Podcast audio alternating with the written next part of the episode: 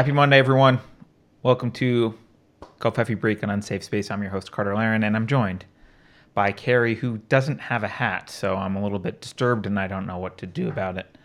Um, I don't always wear a hat. You know this. I'm you are an showered. imposter. I know, but people are people like the hat. People like the hat. Uh, what's it's today? Hello. It's July sixth, uh, yeah. Right after Independence Day weekend. I don't like to say fourth of July. I like to say Independence Day because fourth of July is not a has no meaning. It's just a date.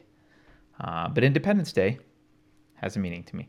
Uh, let's see. What if did you, you do? Oh, okay. Uh, I was gonna do some housekeeping stuff, but we can we can jump into that. Uh, I di- I didn't do much. We I enjoyed. I've been enjoying reading.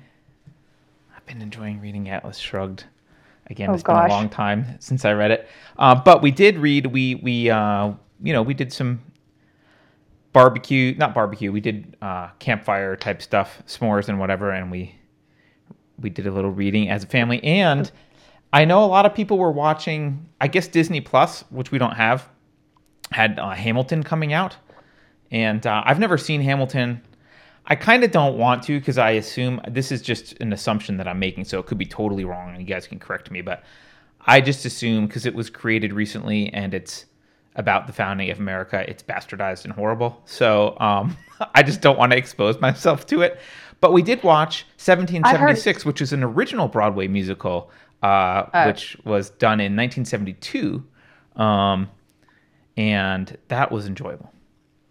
Well, what the, did you well I've heard Hamilton? Hamilton's actually very good. Oh, it is? Okay. I just haven't seen it yet, but um, yeah. Well, I was looking for something. I just heard about how Disney has lost a, t- a ton of money in the past Why? quarter.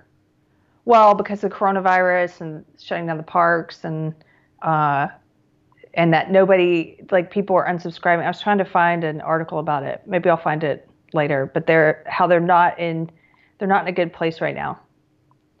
Anyway, they were t- probably trying to have a hit, put have a hit with that. It's good that they aired it. Yeah. Well, I, I'm maybe it's great philosophically. I don't know. I just didn't. I didn't see it.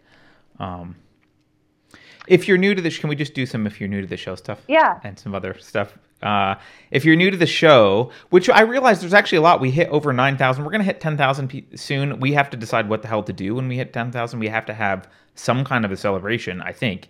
Um, and, uh, oh, someone says you have a bit of an echo. Yeah, I'm on it. Keep going. Oh, anyway, uh, we... We have to do some kind of a celebration. Anyway, we're over nine thousand.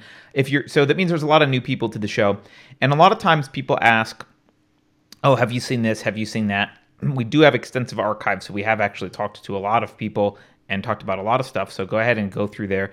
And it is on me to, uh, I mean, to be updating the website at some point in the future so that you can see very clearly who the important kind of big names that we've spoken to are, so you can go find that stuff. But um, it doesn't even matter about the big names. It just matters well, people, about no, what were the most interesting people are like, conversations. No, because people will say like, oh, have you heard of James Lindsay? And it's like, yes. Oh, we, I know. We interviewed yeah. James, right? Hey, right. do you guys, have you heard of Zuby? Yes, Carrie was on Zuby's show, right? So that that kind of stuff, because we the, the big names tend to get more people asking about them, that's all. Oh, um, But uh, anyway, you can go to you can watch our intro video if you want to kind of know what we're about. It's a relatively short video. You can also go to unsafespace dot com slash about and you can read what we're about if you like to read. Um, that will be the best way to learn what we're doing. Um, also, I did promise people in chat yesterday that I would start putting some more merch up. I have started to put some more merch up. Uh, thank you to uh, Beverly for collecting some design ideas. Also, Becky is helping me fix some art because sometimes. Uh, art, art needs to be there. There's higher. There's a higher bar for requirements for art to get it printed on a shirt and have it look okay. So, um, so she's helping me with that, which is great. More is coming. We are going to be able to do a tote. So More is the coming. knitters. There's oh, a good. knitter. There's a knitter thing coming. There's a specific knitter themed thing, which people in chat know, and there will be a knitter tote. So I have bitten the bullet. And my. And- rep- My Except Republican shirt no, is also coming. It's not coming. Yes. We're going to fight about that. It is Mom coming. and Dad are going to fight about the Republican shirt. no, um, it is coming. We did the Democrat one. We're doing the Republican one.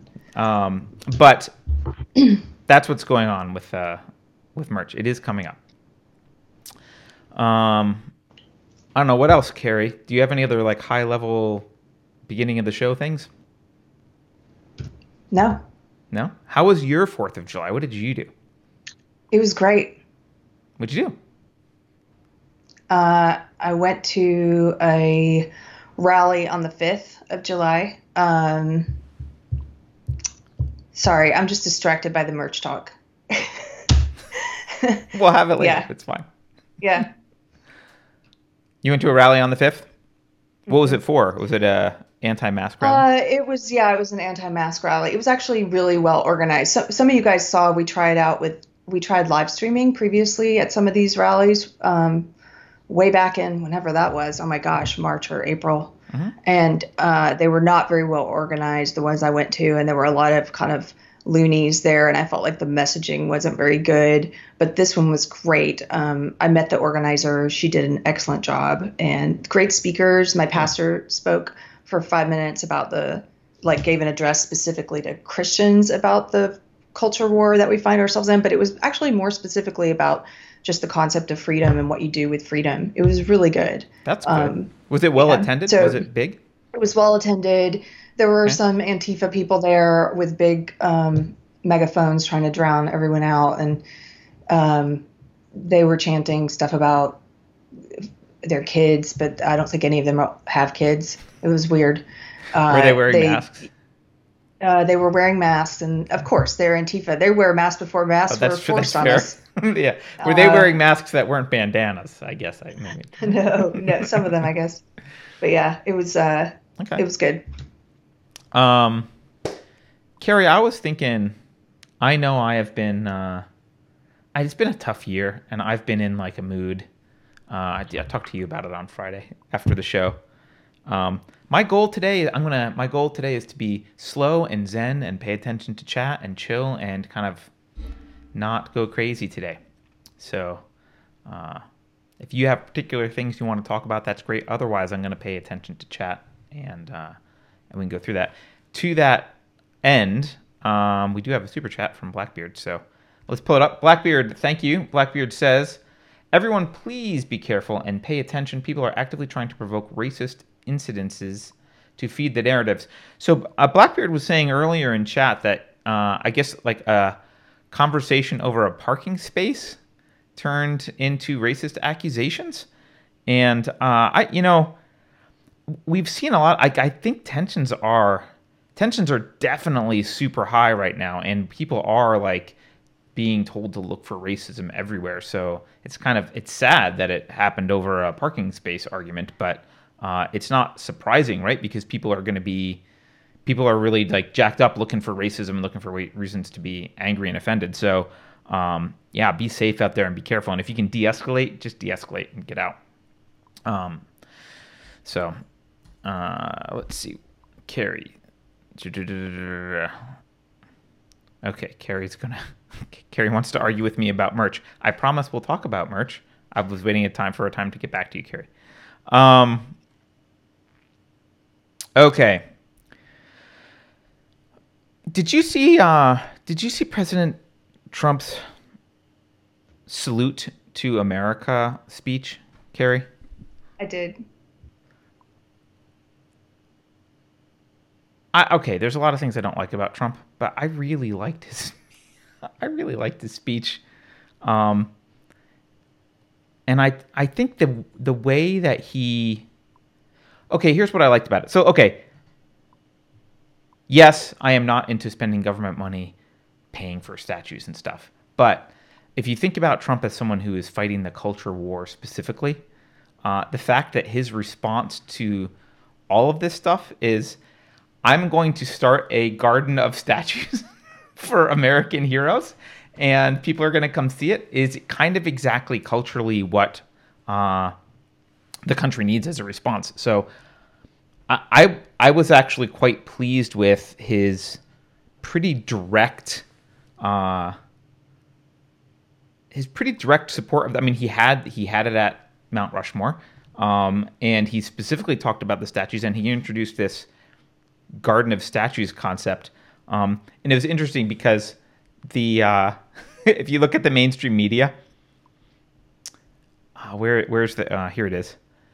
If you, if you look at like the Washington Post, what they had to say about it. So if you read his speech, it's all like it's all about unity and bringing people together. And we don't want to tear down our history. Our history is important, and we built on it despite bad things that happen. We're all Americans, and it was like you know a kind of typical feel-good politician speech, right?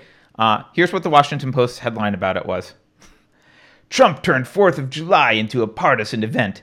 The damage could be long-lasting. Uh, I'm not going to read this article because I don't read the Washington Post. I, I do sometimes, but I don't pay for the Washington Post. Um, yeah, so it, it seems like no matter what he's doing, uh, I, I, they're angry because he's specifically going after, he's specifically trying to support the statues and history. And, you know, I did say the other day, and I meant it, that I think uh, there's a there's a certain way to fight for the statues on principle, but Trump recognizes that they're symbolic, and he's fighting for that symbology, and I think that's uh, that was encouraging to see. Um, I don't know. I felt a little bit more encouraged this weekend. I saw that. Um, my friend, I don't know if he intended to do this, but he said he was feeling hope because of how Americans reacted to Independence Day, fireworks and celebrations and stuff, and uh, I it, his message to me really just drew a distinction for me that there's a difference between Americans and uh, the institutions that to which we are subject in general right now. Um, so, I don't know. I was feeling good about it. Uh,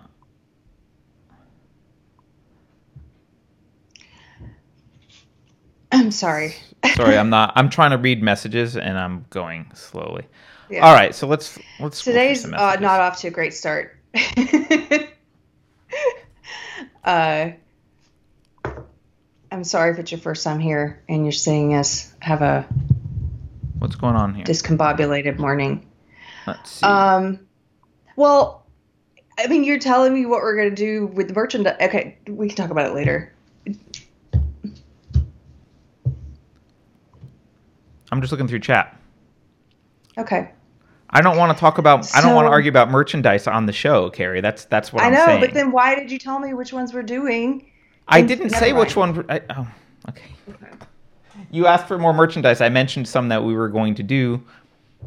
You've never been opposed okay. to any merchandise, so I mentioned it. I didn't want to have. No, but there's the one that I want to make. Okay, we'll talk about the one you want to make. We, you know, we have okay. a disagreement about that. We will talk about it. We don't have to have this conversation now. Jesus.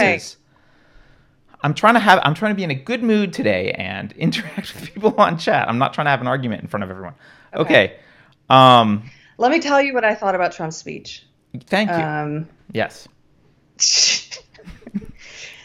uh, I was very happy to see a politician finally, finally naming what it is we're up against, and he used the word social justice and he used the words culture war. Um, no, he used the word cultural revolution, which is what we're in. Did he say this revolution? This is like year one of the cult- Yes. Ooh, he nice. said cultural revolution. And clearly it was as if someone had showed him a lot of wrong thinker podcasts and writings and stuff. And he he knows what this is and he's naming it. And I was very happy to see someone naming it because for so long it's like we're being gaslit about what's really going on in the world and about what the real important fights are. And but the fact that it was Trump doing it, I had mixed feelings because the fact that it's Trump, there's so much Trump derangement syndrome and there's so many people who so deep are de- so deeply set against him and it, they're incapable of actually listening to a speech all the way through, or they're just incapable of hearing anything. You know, if he said the sky was blue, they would be angry and say the sky was red. Like that, that those kind of people. Yep. Um, and so because it is Trump that's talking about it, I just couldn't help but think about how everyone who's been who's been pushing for years now, for four years, five years, or even longer, um, to try and bring awareness to this ideology and the dangers of this ideology and. Um, now I think it's going to be, not that it was easy before, but I think it's going to be even harder to get some people to listen because they're immediately now going to say, if if if they hear me or you or someone else talking about this cultural revolution that we're in, or talking about social justice in a critical way, they're going to associate that with Trump, being completely ignorant to the fact that many liberals like myself and progressives like Brett Weinstein and um, liberals like Dave Rubin, that people have been criticizing this, and James Lindsay and Helen Pluckrose, that people have been talking about it for years, and that it's not just a MAGA Trump thing. Right. People you know, who don't even like they're, Trump. Right. And so, but yeah. they're immediately, I think from now on, it's going to close some people's minds off even more to hearing about what the problem is. So hmm. yeah, Laura says in chat, they're incapable of hearing anything. So that's what I'm a little worried about. Um, but it's okay. I'm still glad someone is talking about it. And I, I fully, I thought, you know, I thought he was spot on in calling out the precipice that we're on and the point in history that we are at. We are in the middle of a cultural revolution. It's been a Cold War for a while, and it's just heated up now to a point where they are openly not afraid, openly not afraid to say that they oppose individualism, which is what our country was founded on. Right. Um, they're not afraid to say they want to destroy. Like it, we've been saying they're trying to destroy Western civilization, which is what they're trying to do. Um, they're getting closer to being honest about that. They're now, you know, they want to destroy our history. They want to destroy statues. They want to, just like in the, the uh, uh, China's Cultural Revolution, they want to pull down every symbol that represents where we came from and how far we've come and who we are and what we were founded on. Yep, and, they want it. It's um, year zero. Yeah. It's, it's year zero in the Cultural Revolution. And um, I'm so happy to hear someone finally saying this is what we're up against. And it's funny because those articles you mentioned, you can tell it was a good speech because, well, the, the legacy media is always, always set against him. It doesn't matter what he does or says. Right. Um, so it's but, hard to gauge is, from their reaction. Right, which is one of the things that opened my eyes, by the way, to the fact that I was being lied to, was that I started to realize it didn't matter what he does. They, it doesn't matter what he does. They're always going to be critical, just like they were always praising Obama. And I voted for Obama twice. But I still noticed that. It took me a while, but I noticed that. I was like, wow, this is a huge difference in how yep. they treat the two, right? But um, that, even though they're always critical of everything he says, they were especially critical of this speech. And it reminded me of in two thousand sixteen, during the election, I didn't watch any of his speeches. I was fully ensconced in my S J W leftist echo chamber, and I just relied on what they were telling me that his speeches were like, and what they told me his rallies were like. And it was all this sort of dark. I remember when he um, went to the Republican National Convention, all the headlines were like dark vision of America. And that's what they're saying again now. So I went back after I got out of my call, I went back and looked at some of his speeches, and I realized they were not characterizing them correctly. And right. so this reminds me of the way they tried to characterize those those campaign speeches in two thousand sixteen. They're calling it very dark, dark vision of America. They're calling it divisive. The funny thing is, it's all projection. They are divisive. The media is divisive. The media has a dark vision of America. They are the ones telling us we are bad and we've always been bad. America's awful. It's always been awful. Their vision of America is very dark. They're the ones telling us that we apparently live in some com- completely patriarchal, misogynist, white supremacist nation, which we don't. Right.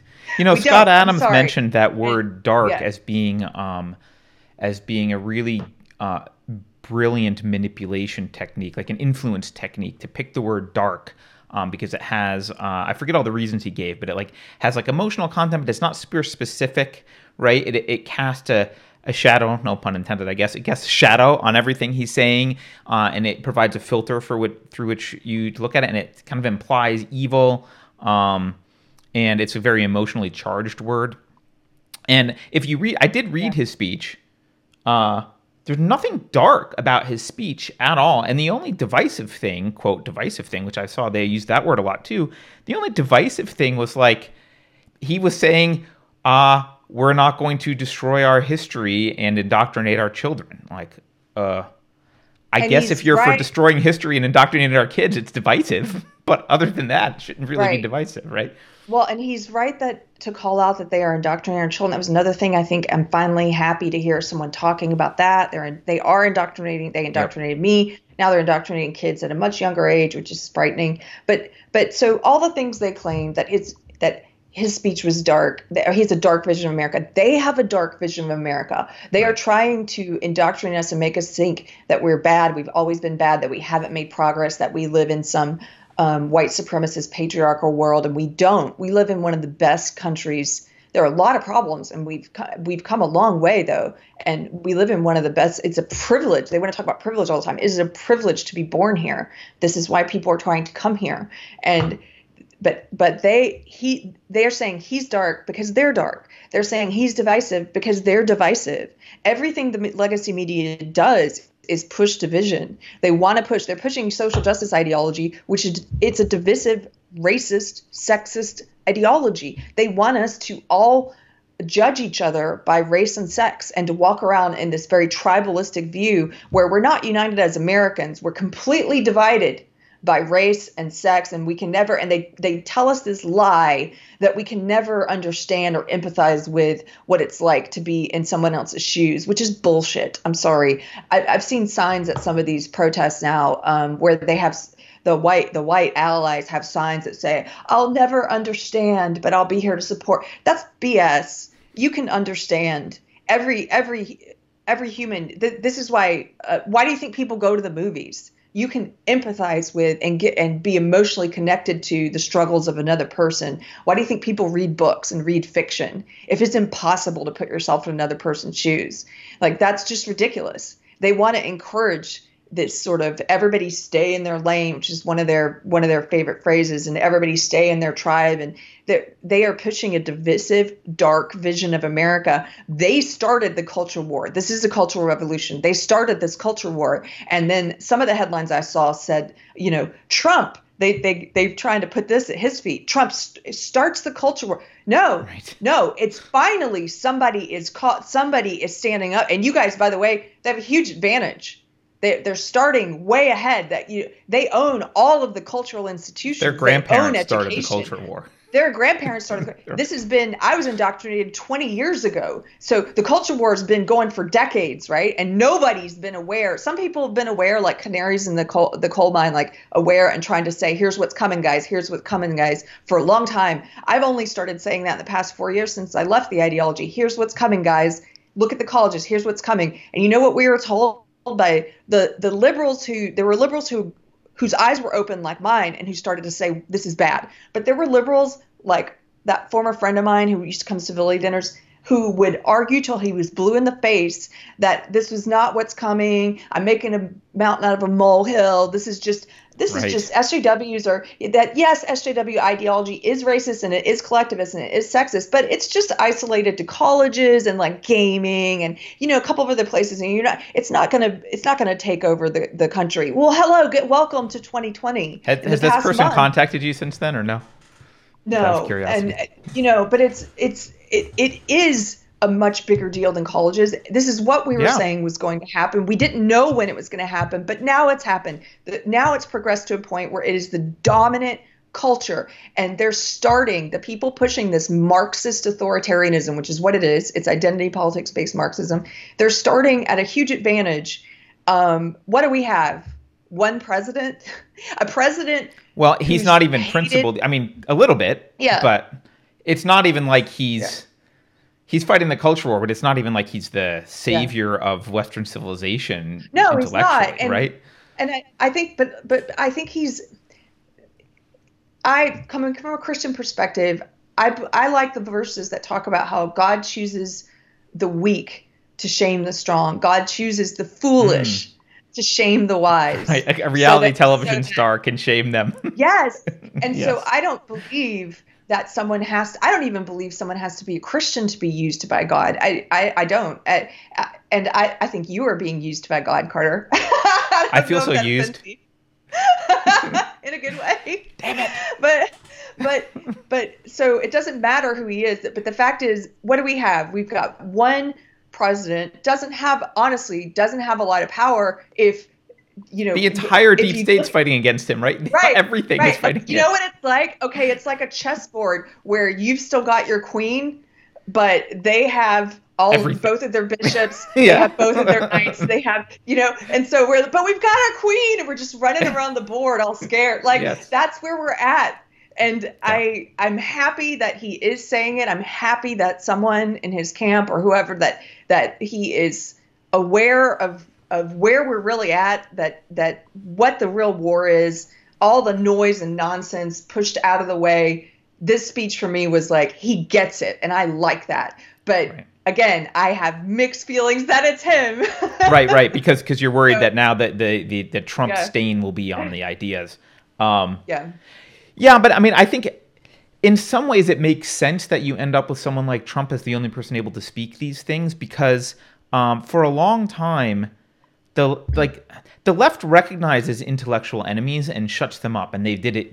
You know, they shut people out who were individualists from university philosophy departments decades ago, right? When they, when someone who was an intellectual enemy that was armed, they got shut out. Trump was kind of like a clown. We ignore Trump. He's a reality television star. Like, he wasn't a threat. So it takes like it takes someone like that who you're not paying attention to, who suddenly like, oh, I see the culture where this is going on, and I'm going to say these things, and bam, they rise to power, and and uh, they're allowed to say them because they've been given an audience, they've been they've gotten popularity, and they are now in a position where they can do this. Um, and he's the one that can speak the truth that resonates to people. And this is one of the things that, again, I know a lot of people hate Trump, and I, I'm not a big Trump fan, like for many reasons, but when I sit back and look at the cultural war that we are fighting, that you and I have talked about for years at this point, uh, he's the best. I, I hate to say this because, again, I don't think he's coming from the most principled place, right? I, I'd much rather have, uh, I don't know, someone with Helen Pluckrose's background be understanding what's going on and fighting, right? But he's the best. He's the best uh, we've got in terms of someone who kind of viscerally understands what's wrong and is willing to have the balls, frankly, to stand up and say it. Uh, so, you know, here we have it. And this idea that it's a partisan left-right thing, I mean, there's a Republican... I didn't even realize... Uh, did you know about... the? There's something called the Lincoln Project? Like, there's all these Republicans... There's a lot of establishment Republicans still... never Trumpers, still trying to tear Trump down, make, trying to make sure he won't win, saying they would vote for Joe Biden. Uh, the reason Trump has appeal, I think, is not because he appeals to Republicans. It's because he appeals to people who feel like, what the hell is going on with my country? And he kind of get he gets it. And he's like, oh, we're going to put the statues back up. We're going to have a statue garden. They're destroying our history. And people are like, yeah, you know, it doesn't matter what side of the aisle I'm on. Like, this is ridiculous. Yes. Um, and so I'm not actually worried about it getting painted with the with the brush of Trump. Like I, I'm not worried about being in the Trump camp because, yeah, there are people who won't listen just because it's Trump, but they were never really going to vote for Trump anyway, and they weren't really going to do much for the Cultural Revolution, I don't think, until they got to the... You don't really help fight... Well, I don't care about if they vote for him or not. I just want them to listen to what we're... I understand, but I don't, I don't think they're going to listen to it until they're out of the mindset that they don't discount everything he says in the first place. Like that that mindset of discounting what he says because he's Trump is part of the brainwashing. So for them to be able to really move forward, they have to lose that part anyway, right? So uh, I don't know that it's that bad. And I do certainly think, look, the guy gets publicity, even though they hate him. Like, this speech is televised and, like, you know, he's the president. So he, he gets publicity. He gets to say this stuff. And I think there's a lot of people who this will just resonate with, who don't like, uh, they don't like what's going on. Maybe they're Democrats. Maybe they're not Republicans. Maybe yeah. they're people who are just like not paying attention. Uh, but they, but they've wake up to see elk statues burning in Portland and going, what the hell's going on, right? And here's this guy, yeah. and they don't pay attention. He's like, hey, this is ridiculous. They're burning our history, yeah. and here's some statues I'm putting together. It's like, all right, oh, that makes sense, right? Um, yeah, I don't think it. I don't think it's bad. I, I, I get your concern. I think it's a valid concern, but I kind of feel like the people who are going to dismiss him because dismiss the ideas because it's Trump, they were going to dismiss those ideas anyway because they're they're so if they're so anti-Trump uh, that they can't listen to to arguments, then they're already N P Cs for woke culture, right? They've got to get out of that first, and then, you know. Yeah. Then maybe they can hear. I don't know. Let's do some super chats, Carrie. Do you want to do some super chats? Oh, wow. Yeah, we sure. Have a we have a bunch. Thank you, guys. Uh, Tax Kara. Thank you, Tax Kara. She That's says, I was heartened fast. to see all the illegal fireworks displayed as local authorities canceled celebrations. Yeah, I guess that's what I didn't articulate earlier, but that's like, yeah, people do it anyway. Um, and that is heartening, right? I think that I don't, people don't, we're not in an America full of people who want no celebration of the principles of America, um, and want their statues to be torn down. That's just the mainstream media. Uh, Ken Lipson. Thank you, Ken. Ken said, thank you. Yeah, he says, I don't think you understand how many people like Trump. They can't say it in public, though. That may be also be true. Oh. Yeah, that's true. I know some people who have privately told me they voted for him, and but nobody knows that they voted for him. Yeah, that's the big thing. And by the, not the big thing, but almost every Trump voter in the entire Bay Area is a private Trump voter. Right. And when I started doing this show, people were like, don't tell anyone. I voted for Trump. Right, yeah, I won't tell anyone. um, uh, thank Kent, you, Kent. Thank you for the super chat. Kent says, I just sent a video in Messenger. I dare you to watch. Oh, okay. Which Messenger? Thank I don't you. know what he's talking about, maybe. I don't know. But I, by the way, if you guys sent me a message, my box is inundated on every platform right now, again, and I apologize, but I will get try and get back to you. I generally get back to people, and I'll just dedicate a whole day to going through there. So thank you, and I will. There's a lot of things for me to read and watch. Don't stop sending them. I'm not complaining. I just thank you for being patient with me. Thank you again to Kent, who points out that the video he sent in Messenger, maybe it's Facebook Messenger, is a frivolous video. So it's an inter- it's intermittent frivolity time. uh, uh, okay. Thank you, Jen. Jen gave us ten dollars. Thanks, Jen. She says, the mainstream media get away with categorizing Trump's speeches as dark, et cetera, because people don't invest in going directly to the speeches themselves. Sound bites are powerful. Yes, and that's exactly what I did. I, I will say anecdotally, personal experience, you can you heard it from me. Uh, in two thousand sixteen, I did not watch his speeches, but I sure thought I knew a lot about them. You knew them. They were dark. And I, yeah, and I would go out, and this, a lot of times when you see, um, I'm sure this happens on the right too, but I'll just say it because coming from the left, a lot of times when you see leftists giving their opinions on things, a lot of times they haven't read or watched those things they're offering opinions on. It's a received opinion. They've been told to believe this, and then they go and spout it as if it's their own opinion. It's like they haven't even re- watched it. You know, that was me. I did that all the time. Yeah. Uh, another chat, super chat. Thank you, Little Ragamuffin. Uh, it just says Carrie, and I can't tell what that emoji is, but I think it's a happy face kind of clappy thing. I'm not sure. Star eyes. Thank you, Little oh, Ragamuffin. Star eyes. There you go. I knew it was something good. Um, another one from Ken uh, Lipson. Thank you, Ken. Carrie is straight channeling dragon energy. Oh, that's dragon a, energy. Kanye. That's yeah. a Kanye West thing, I oh, think. Trump okay. twenty twenty, yeah. Did you see Kanye West tweeted that he was going to run now? Okay, I, I have thoughts about this. Let me just say this. So I started following Scott Adams um, maybe four, four years ago or so, around the same time that I started following a lot of people trying to get outside of my S J W echo chamber. And Scott Adams, if you don't know him, he created Dilbert, but he's known now for being – he's kind of he's a, a wrong thinker. He is – He does videos. He has a Twitter account, and he um, he is an expert, or or he's very knowledgeable about persuasion, persuasive speech. And I heard him talking probably in two thousand seventeen about Kanye, and he was saying he was predicting that Kanye was going to run one day, for, like really going to run for president, and that he probably could win uh, based on the same reason that Trump won. He was he was comparing their ways that they both use persuasive speech, hmm. and. It was very, by the way, what he laid out was very persuasive for me because I, I thought he was right. And I remember in two thousand seventeen, I was at, I was still had my company. I was still working in entertainment. It was before I'd fully divorced myself from my old life. And uh, I was talking to my business partner about it. And I was like, yeah, I think Kanye could win. And everybody there was like, what are you talking about? That's crazy. I'm like, no, I think he is going to run. I think he might, he could win. It, here's the thing. So I don't think he's, he's, throwing his hat in too late. He's not going to be on the ballot in many states. So well, I don't. He hasn't think filed he, any paperwork. I don't think he's right, actually and running. If, I'm just saying, if he does, though, if he were to enter now, I I don't think he could win, but I do think he would peel votes away from both of them. So then it would be a very interesting toss-up, in my opinion.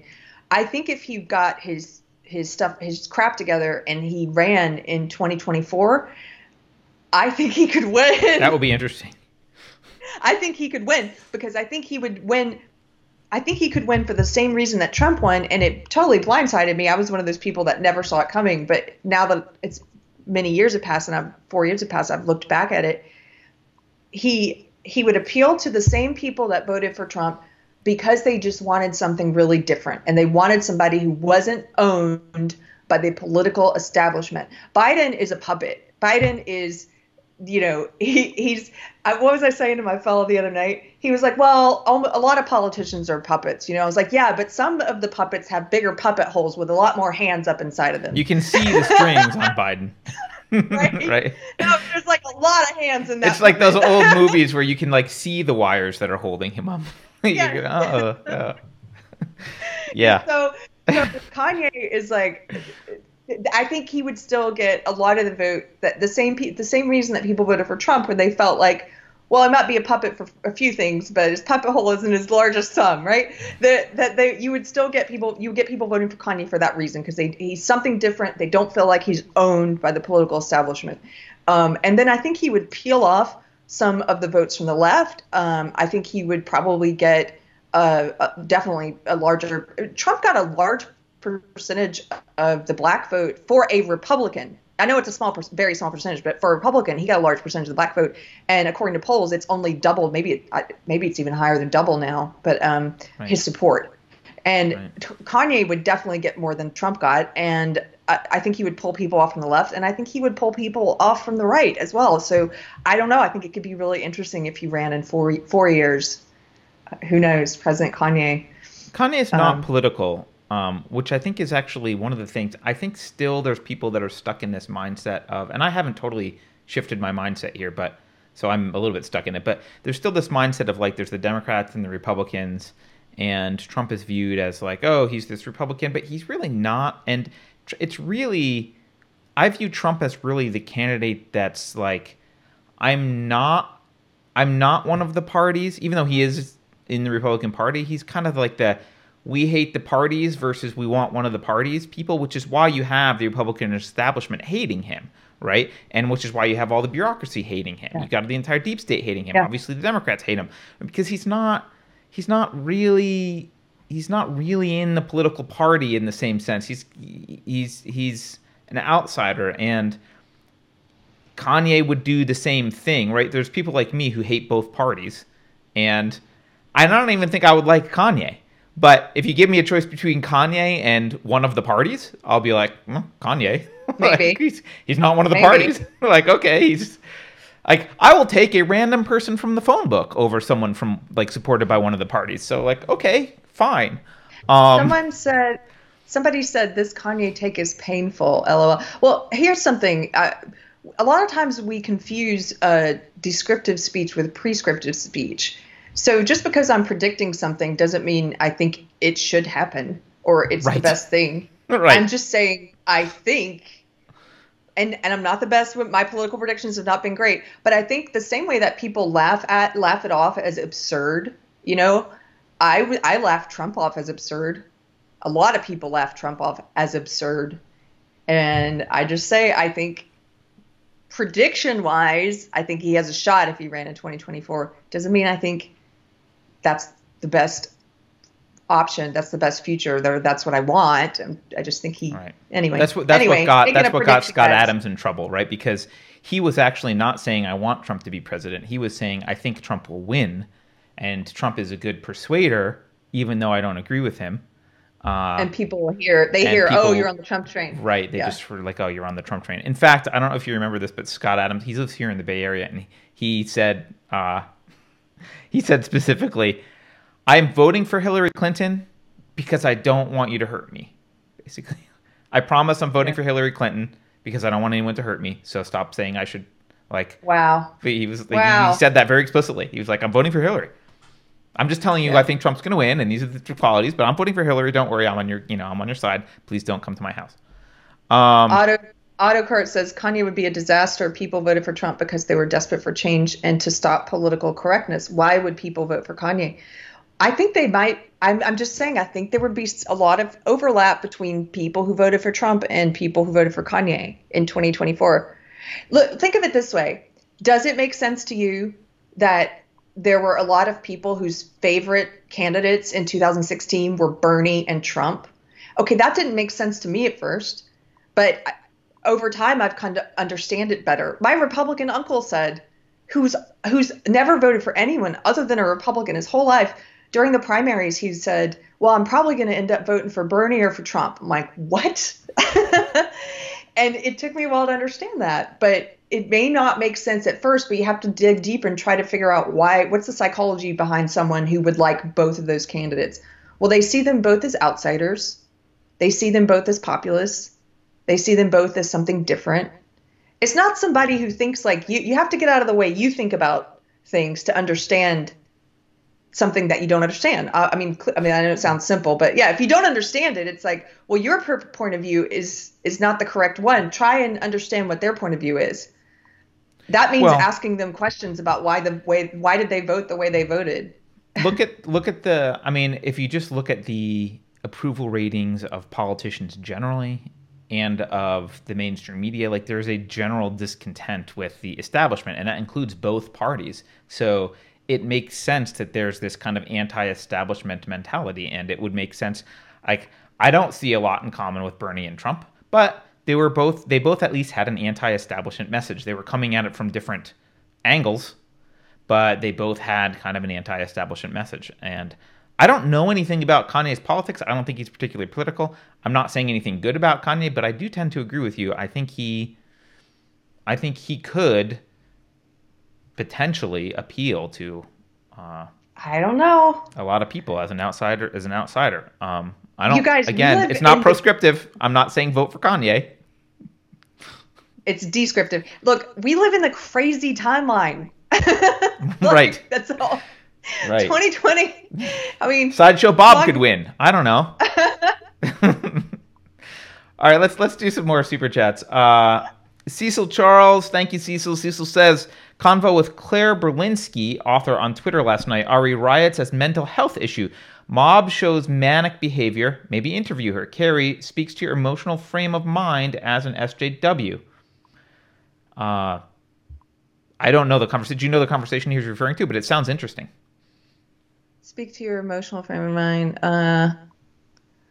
Oh, I'm sorry. There were probably a lot of things I was tagged in last night, so I'm not uh, – riots as a mental health issue.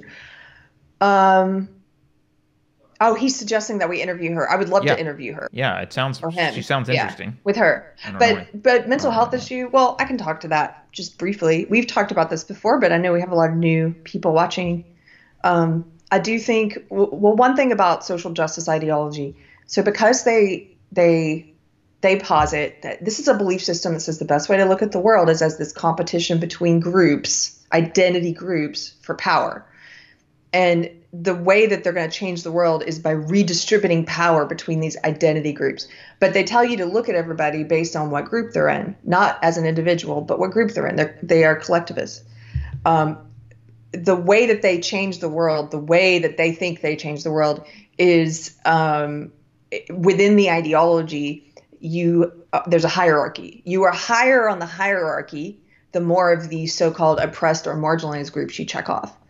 And so it's a kind of social currency in this belief system to uh, to actually be in these categories that they call oppressed. So there are continual, there are more evolving uh, identity groups so that people, it makes sense there would be that this would naturally happen so that people can claim more marginalized status. Like, look at the straight white guys in social justice ideology who start clinging to uh, parts of their identity that they can claim are marginalized. So this is why you see straight white guys suddenly coming out. And like our friend Mark Harlow was telling me about this guy he knows who was claiming to be, um, his sexuality is, he's a demisexual, I think it's demisexual, which means he's only sexually attracted to people that he's emotionally attracted to. Well, that's that's not most people. That's not that's not a sexuality. But he's like, so I'm you're like a more minority. Traditional, per, like what? I just... Right. I'm an oppressed minority. I'm a demisexual, right? Okay. Or or they're like, uh, I'm an oppressed minority because I am depressed, or I have anxiety, or I have bipolar, or I have borderline personality, or I have, they start naming all these mental health issues that they have, and they put that on as a badge of honor, as like, this is my oppression. This is my currency in this belief system, so I can move up the hierarchy, right?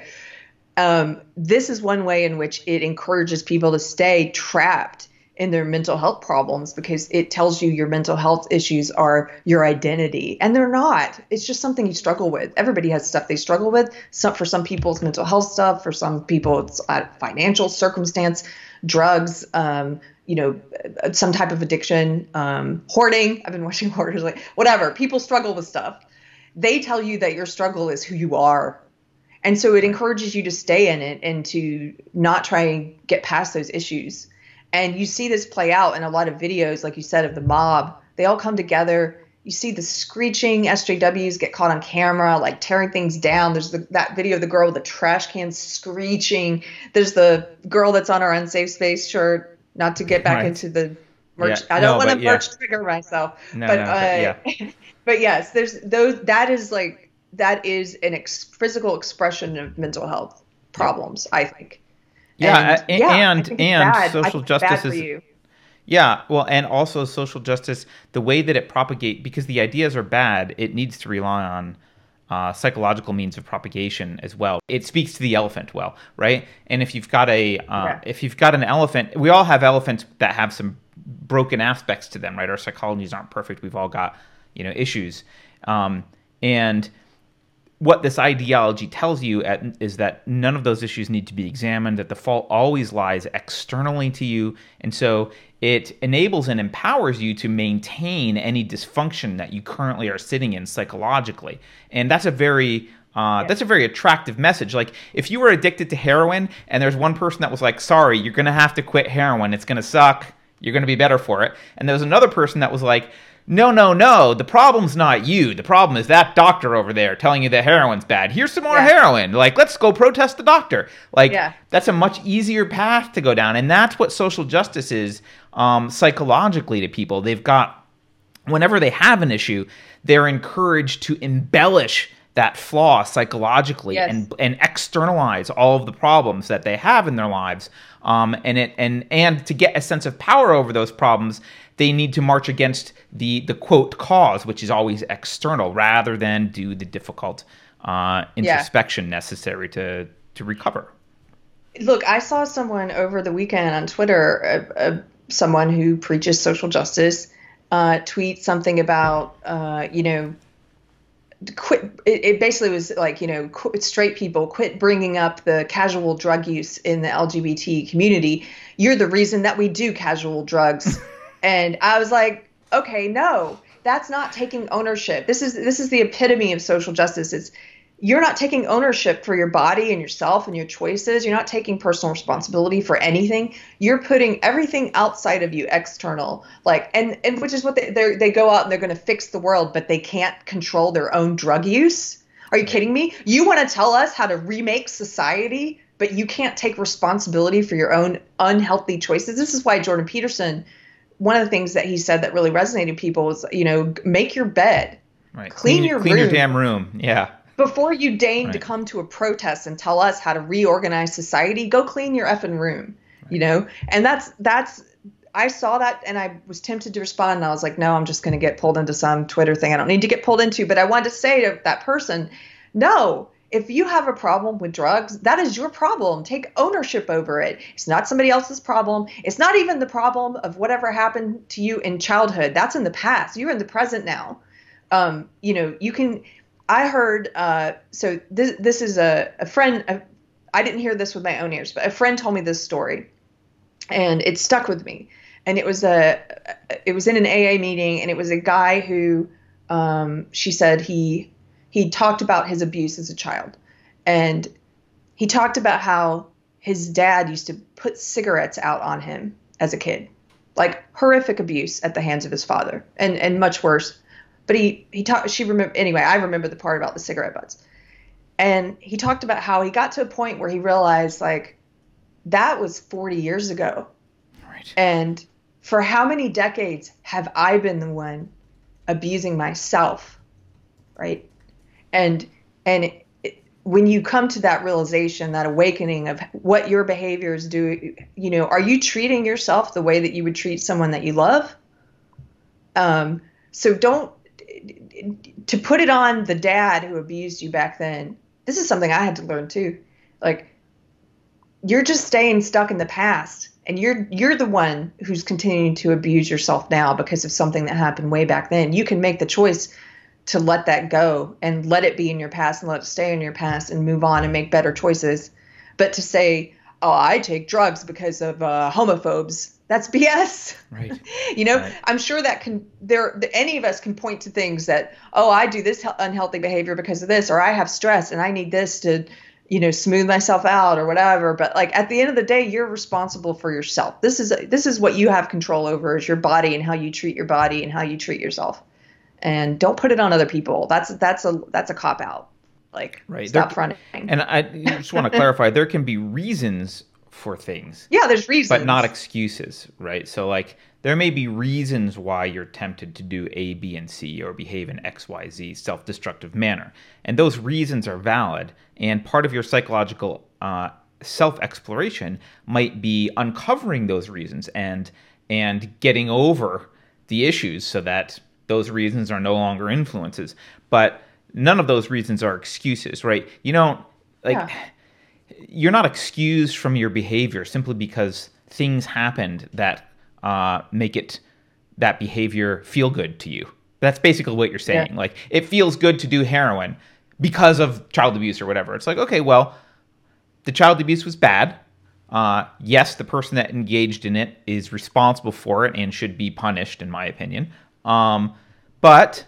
Uh, and, and yes, that is a reason why maybe the heroin appeals to you, but you can't use it as an excuse for it, right? You're um, making that choice, right? Yeah, it needs to be. I, it needs to be something that you take ownership. Once you're an adult, you take ownership of your actions. Yeah, I, I uh, just to answer, not to belabor this too much, but the guy who asked that also had a follow up. He said, "I was hoping you would speak about your emotions while on S J W." Well, oh. okay. So I am, uh, we're all, you know, we joke a lot on the show that, that I speak to the elephant and Carter's more of the rational minded, like the writer, but Carter has a big old elephant. Yeah, Car- on Friday, Carrie was like, you have no idea how big your elephant is. I'm like, oh. we all, we are all, that's kind of the point of Jonathan Haidt's book, is that even when you don't realize you're doing it, we're all, our elephant will go off in a direction. Even if we tend to be more of a rationally minded person like Carter, sometimes you're still I got ele- I got an elephant. He doesn't yeah. always obey. That's ab- yeah. absolutely true. Yes. Right. But yes, I do tend to be more emotionally minded than Carter, probably, I guess. And I mean, you saw it, by the way, sorry, at the beginning of the show, I got all triggered and emotional about an argument that he and I've been having and haven't finished yet. And I want, and I'm sorry that I wasted our time with that. And I will talk about it with you later, Carter, and I will win. We all but, love you. I'm, okay. but... I uh, Carter has a really big elephant. So Beverly says that should be a t-shirt. Oh God, Beverly and her uh, t-shirt ideas. I, I don't even. Don't start the. Comp, don't open the Pandora's box right now, Beverly. Okay, it's yeah, not going to go not well. Go there. There. But but so emotionally, as an S J W, okay, they are all about how it's it's all emotion. Your emotion is um elevated above your reason or your argument. Okay, so this is why you will see them, like in the videos from Evergreen, when they're when they're in the one of the there were tons of videos from Evergreen, but in one of them you see these students screeching at a professor, or maybe it was at maybe it was at um George uh Bridges, the president, but they're screeching at a, a professor or someone, and I think they screeched at everyone. So and everyone, but you're one, right. One Whoever the, you're talking about, yes, right. They screeched. But one in this video, one of the professors, somebody says, or maybe it was another student, somebody basically is like, you know, calm down. Like they're trying right. to get them to quit yelling so they can have a conversation. Right. And another S J W butts in and she's like, you don't tone police.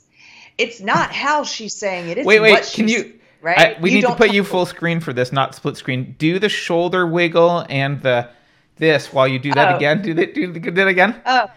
Well, that's it. She's, you don't tone police. There you go. But you know, you, and, and the thing is, they, they try to justify the emotional response and they elevate it over the argument. And they basically say your, this is, this is also, it's similar to how they say your lived experience is more valuable than your actual argumentation or reason or logic. And that's just not true. I will take your lived experience into consideration when I'm forming my opinion, but it doesn't weigh as much with, for me, because it's anecdotal. It doesn't weigh as much as your argumentation, your logic, facts, you know, what, what's the case you're making. They say it's the only thing you should look at is lived experience and emotion, right? Well, that's just B S.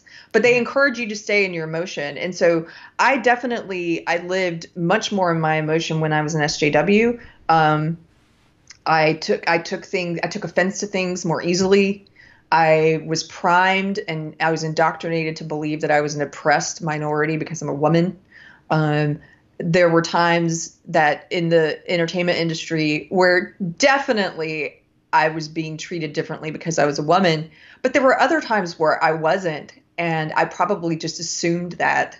And I went into rooms with the expectation that I was going to be treated differently. If it was a room full of men, just I would go in with this expectation, this kind of chip on your shoulder of like, I'm this oppressed, and it and it hurt it hurts you because it's you're not going in prophecy also, right? Because yeah, people are like, look at the bitch with the chip on her shoulder, and then yeah. you get treated horribly, right? Right. Like, and okay. so uh, I definitely stayed more in my emotions, and you know, I had a, I had a, I had, I had problems with. I have a family member who I think is borderline. Um, you know, and I had stuff from my childhood to work through, and I had. Um, you know, emotional, I had anger issues, but see all those things, they encourage you, you, you know, to ex- express those when you're an S J W. And I was really, I hated Bush the same way you see T D S. I had that with Bush. I, I used to write him letters about how awful he was as a president. Um, I went to every single anti-war. I was very post-war. I went to every single anti-war president, but I made it specifically about Bush. I really hated him. I joined a running club called Run Against Bush, where we would run in our anti-Bush shirts, and that's all we did. It's just so we could run off our anger about how much we hated him.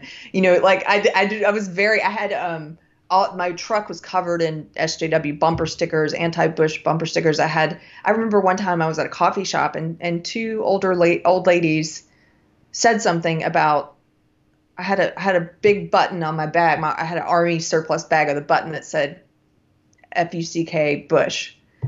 And she was like, how rude or something. And I just unloaded on her, yelling at her, you know, like one of these S J Ws you see in a video. I had a lot of anger and a lot of unresolved emotional, I had a lot of trauma from childhood that was unresolved. And I, this gave me a place to direct it. See, a lot of times I think S J Ws are directing their unresolved trauma, their unresolved issues. Absolutely. This gives them a target that has nothing to do with their issues, but they're, they get to focus it all here, and they get to feel justified taking it out here. That's like the, the enablement extreme, of it. Yeah. The enablement of it. Mm-hmm. And the extreme example would be Antifa. Antifa are people that want to hurt people. And they, this gives them the justification where they feel like, I now I'm justified. Ideology has given me the justification. Solzhenitsyn writes about this. Yep. And they feel justified beating you over the head with a bike lock, or, you know, punching you, assaulting you, whatever they're, because throwing urine and feces on people. They, but they want to do this. They have unresolved issues. And right. This is the justification. And so Bush, for me, it's like this huge target, this political thing that I can focus on and direct all of my ire and my emotional anger and my resentment and my rage and all my disappointment with myself and everything that comes from living in a false, I, like in an ideology that's, um, was it Jordan Peterson that called it ideology is a crippled religion? It's a crippled religion. All of that, the negative stuff that comes from living in that, I could focus it on this person and yeah. on Republicans yeah. by by by extension, you know? Yeah, I mean, I, I incidentally, uh, it's okay to like, I didn't like any president. I hated Bush, but um, there's something different about like, oh, I hate the, I hate this president. I hate basically every president. Uh, and making that the focus of all of your anger. Like things yeah. that weren't going in my, well in my life, or things that would make me angry weren't the president's fault. So I could hate him on the side intellectually. And if someone said, what do you think about Bush? I'd be like, oh, I don't like him. Right. Um, But uh, it's the it's the it's the linking of the thing that you don't like to all of your problems and everything that's upset and everything that's making you angry, right? Someone cut you off today. F Bush, right? Like it, it turns yeah. it, it's turns that crazy, right? Yeah. Um, if it's a straight white guy that cut you off, oh, oh, oh, oh, you know. Right. Right. Um, it's because he's a straight white guy. Exactly. Exactly. So, yeah, you know, um, I, I just kind of just make a, a comment about emotions, because I think there's a false dichotomy that people assume when I say reason is the only valid epistemological tool, blah, blah, blah. Um, not blah, blah, blah. That's important. But uh, emotions do give you information. But the primary information that emotions give you, just like intuition, they give you information that's that's internally focused. This is how the information emotions give you is this is how I feel about this. That's it. Now, if you have if you've studied, for example, uh, I think um, I think uh, the book was there a book Blink, I think, by Malcolm Gladwell. Is that the one I'm yeah, thinking of? Malcolm anyway, Gladwell. Right. If if you if you are if you've studied uh, art, ancient art, for thirty years, and someone shows you a painting and says, uh, how do you feel about this? Do you think it's forgery or it's real? Just a quick look. Well, uh, you might say, I feel like it's a forgery. Let's say it's a forgery. I feel like it's forgery, right? Um, now, if I were to say that, it would mean nothing, because my feelings about a piece of art being a forgery or not are basically invalid. Like it is, they're they're random. They don't mean they're not connected to like any internal knowledge I might have about art. I have known nothing about art, right? Right. But someone who studied it for thirty years, they've got a subconscious. They've got thirty years worth of subconscious data and evaluation that goes into that. So if they look at that piece of art and go, "I feel like it's a forgery," that's not enough to then arrest someone for a forgery. You then need to go do the actual evidence, but it is enough to go, "Hmm, maybe we should look at this a little bit more seriously," because this person who's whose intuition is primed to be able to give a good, pretty good answer, is leading us in this direction. It doesn't, you can't convict on that, right? And you, nor should you, but it's enough to like lead you. That's the information that intuition and emotions give you. They give you emotions about your internal state and how that relates to a conversation you're having, or how that relates to uh, uh, a decision you're trying to make, or you're communicating with someone. Well, that depends on how relevant your internal state is to the conversation. So if that guy looked at a cup of coffee and says, I think that's from Colombia, well, it doesn't matter. He's not a, he's an art expert, not a coffee expert. It doesn't like, it doesn't, his intuition is suddenly meaningless again in the conversation, right? Um, so it, I just, I want to point out that the validity of intuition or, or emotions is, is really all about, because they are objective information. It's objectively true information about what's going on right. inside of you. And that is important information. Um, yeah. You just need to know how how it communicates to the rest of the world. And it's not something you can use as they try to Evergreen, like, well, this is my lived experience, therefore, blah, blah, blah, blah, blah. You know, the right, the right way to communicate it, that is, I feel X, Y, and Z about it. And then you can have a conversation. Okay, well, let's explore why you feel X, Y, and Z. Are there actual rational reasons by this? about this, or do you just have borderline disorder and are crazy? Like, there's many right. reasons why you might feel X, Y, Z. Not all of them are systemic racism. Um, right. So, should we do some su- some sh- super chats here? Oh my gosh, yes! Thank you guys. We're behind. Yeah, we're. Thank I, you. For I was trying to pay attention to chat today, and we haven't. Yeah. So, uh, all right. First of all, thank you, Keith the Hat Guy. Keith sends us ten bucks and says, "Independence Day fireworks in South Florida were the best I ever seen. All governments canceled. So the people did a spectacular two-hour show. Thousands here proved we don't need the government to do this function." You know what, Keith? Thank you for bringing that up, because I was thinking about this the other day uh, because I was depressed about everything happening in the world. And people can tell I've been in a mood lately, right? I'm like, right?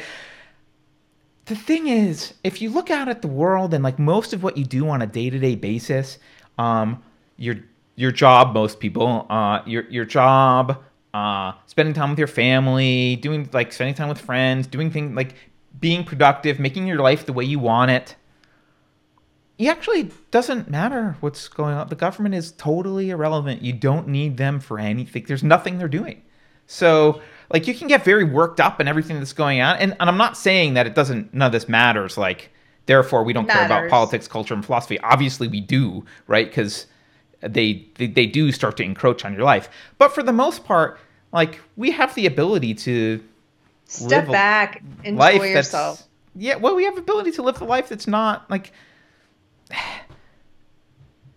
we don't really need the government. This is a great time to look back and realize, like, we don't actually need the government's permission for much, right? We can have fireworks displays. Actually, you can cut hair without a government license, but don't tell anyone. Um, there's there's plenty of things that we, we just don't need them for. You may not cut hair and really, you may not be good at it. I'm kidding. I don't think a government license has any correlation to how good you are at cutting hair. Right. Mm. I didn't uh, say it did. Okay, okay. Uh, my, my, my friend uh, texted me during this earlier because I said something about culture, and he said, what about philosophy? It's upstream of culture. Yes, that's a thing that we say often, and we do mean it. Philosophy is upstream of culture. And can I just share with you, Carrie, I this is not a spoiler, but I have like a couple spots in the book that I've really liked so far. And yeah, it's so long that there's no way we're going to get to all these things in book club. So I can say them now. Okay, but real quick before you do that, are yeah. you in danger of losing the super chats that we scrolled past? No, I got it right here. Oh, okay, cool. I can go down. Okay. Um, so... Uh, So there's a, a philosopher, like one of these new new philosophers, not like an old school philosopher, a new philosopher here. His name is Doctor Pritchett, and he's at a party, and there's this there's this person who's only referred to as the earnest matron, and she's talking to Doctor Pritchett, and uh, and the, one of the characters, Francisco, comes up and says, and and like joins the conversation, and she says to Francisco, "We were just discussing discussing a most interesting subject," said the earnest matron. Doctor Pritchett was telling us that nothing is anything. And the conversation continues, and Francisco mentions that he studied under Doctor Pritchett, Pritchett's predecessor, um, a guy named Hugh Axton. And so the earnest matron says, "Just what did Hugh Axton teach?" asked the earnest matron. Francisco answered, "He taught that everything is something." And I, I just, the thing I love about this book, I'm not going to be geek out on it too much, Biz, um, philosophy, like bad philosophy has consequences, but they're so far removed that like people just don't, you don't see it until it comes. And more and more people are waking up because the consequences are becoming more and more and more and more obvious. Carrie woke up when Trump was elected, right? Because she looked at the, she looked at what was going on in mainstream and was like, oh my God, this is, they're lying about, they're lying, right? Some people are like just waking up now because statues are being torn. Statues are being torn down. Yes. They're going, oh my God. Some people won't wake up yes. until later, right? Because the more concrete and more obvious is the consequences of bad philosophy become, the more people will wake up and realize, oh my God. And we just have to hope that uh, enough people wake up before the consequences are uh, too bad. Too bad. Yes, the concrete consequences are so bad that waking up is not relevant because you're shuffling your way. And by the way, car. some people will never wake up. Some people are yes. going to be the people that will put the kind of personality that would put people on boxcars, that yeah. would line people up and shoot them. Some people are not going to wake up, but I do believe that I do believe that people, like you said, people are waking up now, and I think that. I think that although my old ideology took a great leap forward in the past month or so, like it, it's in a new phase now um, of activation. Oh, definitely. It's, it's everywhere, yeah. everywhere. But yeah. one consequence of that is that it may have ramped up too fast. This accelerating, this acceleration that happened, it, everything had been progressing at a slow boil for years. And right. that was part of the reason that people like my old friend could tell, could believe that I was making a mountain out of a molehill hill because it was progressing slowly or more slowly than, but now it's such, such an acceleration that I think that, that a lot of people are waking up because it happened so fast and now it's everywhere. So yeah. I mean, that's one that, of the, we, we can like, maybe they've made a tactical error and jumped the shark and like, or that their mask came off too early. Right. If it's like, haha, yeah. I've got you, I'm an axe murderer. And it's like, actually there's still a, you know, iron gate between us and I have time to go get my gun. It's like, oh, oops, I revealed myself too early. Like you gotta like, yeah. they gotta wait until they have, they got it in the bag, and they might not have waited long enough, uh, which would be great. Yeah. Uh, we'll see. Yeah. We'll see. Um, all right, let's do some super chats. Uh, Verity Renaissance, thank you, Verity Renaissance. Verity Renaissance says, just wanted to let you know, um, praying for you all. Keep up the good work. I do believe God's using you. Yes, that includes you, Carter. This is the first super chat I've sent, by the way. Thank you, Verity, for thank the super you, chat. Thank you, Verity. Uh, and uh, I'll try not to feel used in a bad way. Let's see. Okay, next super chat. Jeffrey Bargeron? Bargeron? I'm not sure how to say that. Sorry. I have friends. Thank you, Jeffrey. I have friends and relatives with the T D S, and it's so hard to love people and know they aren't seeing the whole picture. Yeah. It is. Uh, and and with kids with kids or something like that, it's particularly difficult, right? Because with friends, you can theoretically cut ties. Like, you don't have to have those friends. I mean, it might be painful, but with kids, the or you know, loved one, like loved ones, like actual family, sometimes the bond is so strong that it's like, I, you know, I've got to be there. We talked about this last week. You just got to be patient and be there and and and wait. Um, although, you know what I was thinking? This is, I, I'll say this with respect to friends generally, but um, there's this concept in sales of getting to know. Um, It's similar to like raising money for a startup. Also, when you when you go out and you try and pitch to investors, uh, the worst thing that you can get is like this milquetoast "we're interested" thing, and they kind of like drag it out forever. You just want to know, like you like you'll call investors and be like, like, are you in or out? Just like tell me, tell me no. If you tell me no, I can cross your name off the list and I can like move my energy, like I can move right. forward and find someone else. But playing this dance, dancing for six months is just killing me, right? I can't do that, right? I gotta know. Um, yeah. And so you want to get to a no. And one nice thing, aside from the, I know last week we talked about standing up for what you believe in and not letting that piece of yourself die and having integrity and saying what you believe, and that's a reason to to stand up to people sometimes. Another reason to do it with friends, it doesn't have to be in a in a jerky way, but to another reason to say what you believe to friends is to stand up, is to get to know. Right? If they're the kind of people that are going to hate on you because you're not woke, find out now and move on and find some better friends. Like, there are people who will just despise you the whole time. Um, and yeah, getting to know, no matter like, what. Bringing that to a resolution quickly uh, is actually good for you. There's practical reason to get to a no, even with friendships. Um, so I'm not sure that applies to Jeffrey's post at all, but it made me think of it. Uh, while Carter's pulling up the next super chat, um, if if it's your first time here and you liked the video, excusing my buttheartedness at the beginning, you can click like and you can share the video. And if you want to support us financially, of course, you can do a super chat if you're on YouTube. Or if you don't want to do that, we have a Subscribestar at subscribestar dot com. Just look for Unsafe Space, mm-hmm. and you can tip any amount. Um, what's the next one? Next one is from Cemetery of Choice. Do you want to read it, or do you want me to? I can't see it, so you read no. it. Fireworks only authorized if launched towards police station. Yes, or or or towards uh, who's uh, Cassandra Fairbanks' house. Uh, barbecue only authorized if cooked over embers of businesses you torched. Yes, that is the world we're in, Cemetery of Choice. Thank you for the reminder. uh, yeah, I don't. Who's the next I don't know one? What to say about that. Blackbeard, thank you, Blackbeard. Blackbeard says, when will we see the V P Biden is running for? I don't know. I don't know when when it's, uh, it's, it's Alexandria be... Ocasio-Cortez will announce that she's Look, running. No, for... I'm going to make another Kamala? prediction. Who do you think? I've So one, what I made a prediction earlier about Kanye. If he runs in twenty twenty-four, I think he has a good shot. I don't know. I think Biden is going to pick a black woman, and I don't think it matters who it is. So that's my prediction. We'll see. So it would be like a Stacey Abrams or a Kamala Harris. Those are your, like those kind of. Or no, it could be a totally. I'd actually you think he might someone we don't know off. even. Someone we don't really know well, because no. then there's not an existing body of uh, of of negative. You know, like the, there's already arguments against oh, Kamala Harris. And, but it won't be mean? like Condoleezza Rice. Oh no, it won't be Condoleezza Rice. It will be an S J W, and it will be a black woman. This is my prediction. Okay. So Candace Owens, you can sit down now. He's not he's yeah. not gonna call you. Um all right.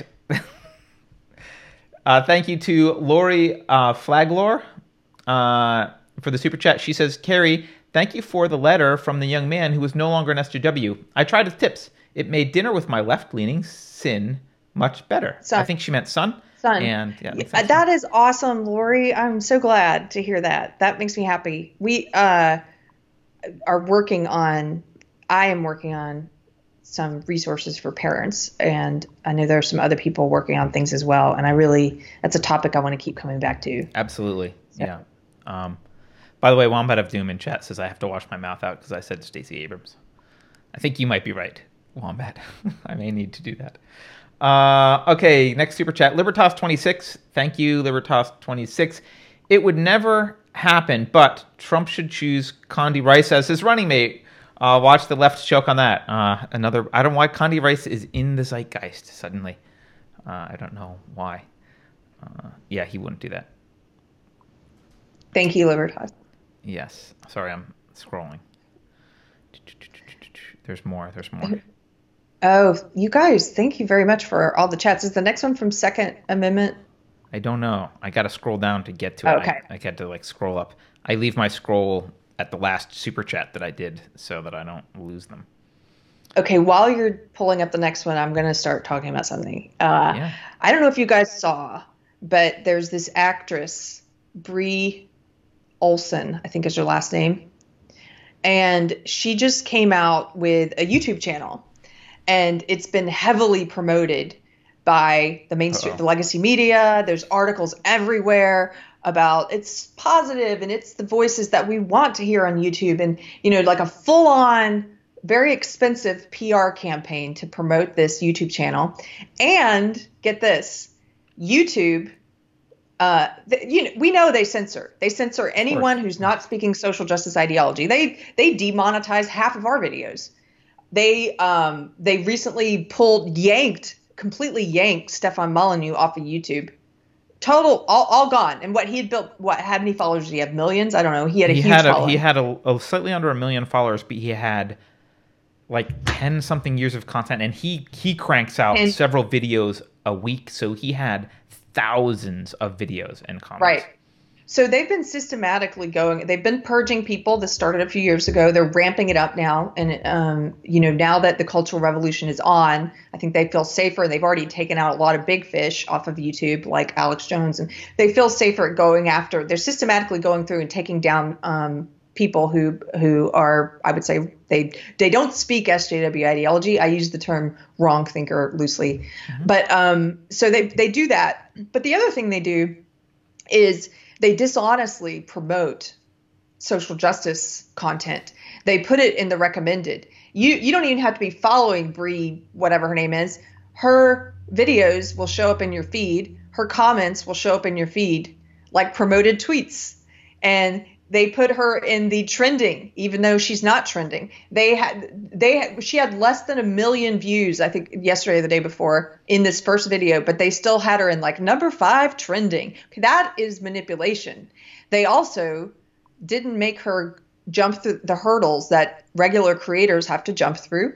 Um, I don't know if you know this, but as a YouTube channel, like as a creator, you have to pass two thresholds. You have to have a thousand subscribers and you have to have a certain number of hours of videos watched. Yep. And so we hit our video watched threshold first because our we tend to do long form content and we'd had a lot of video, hours of videos watched.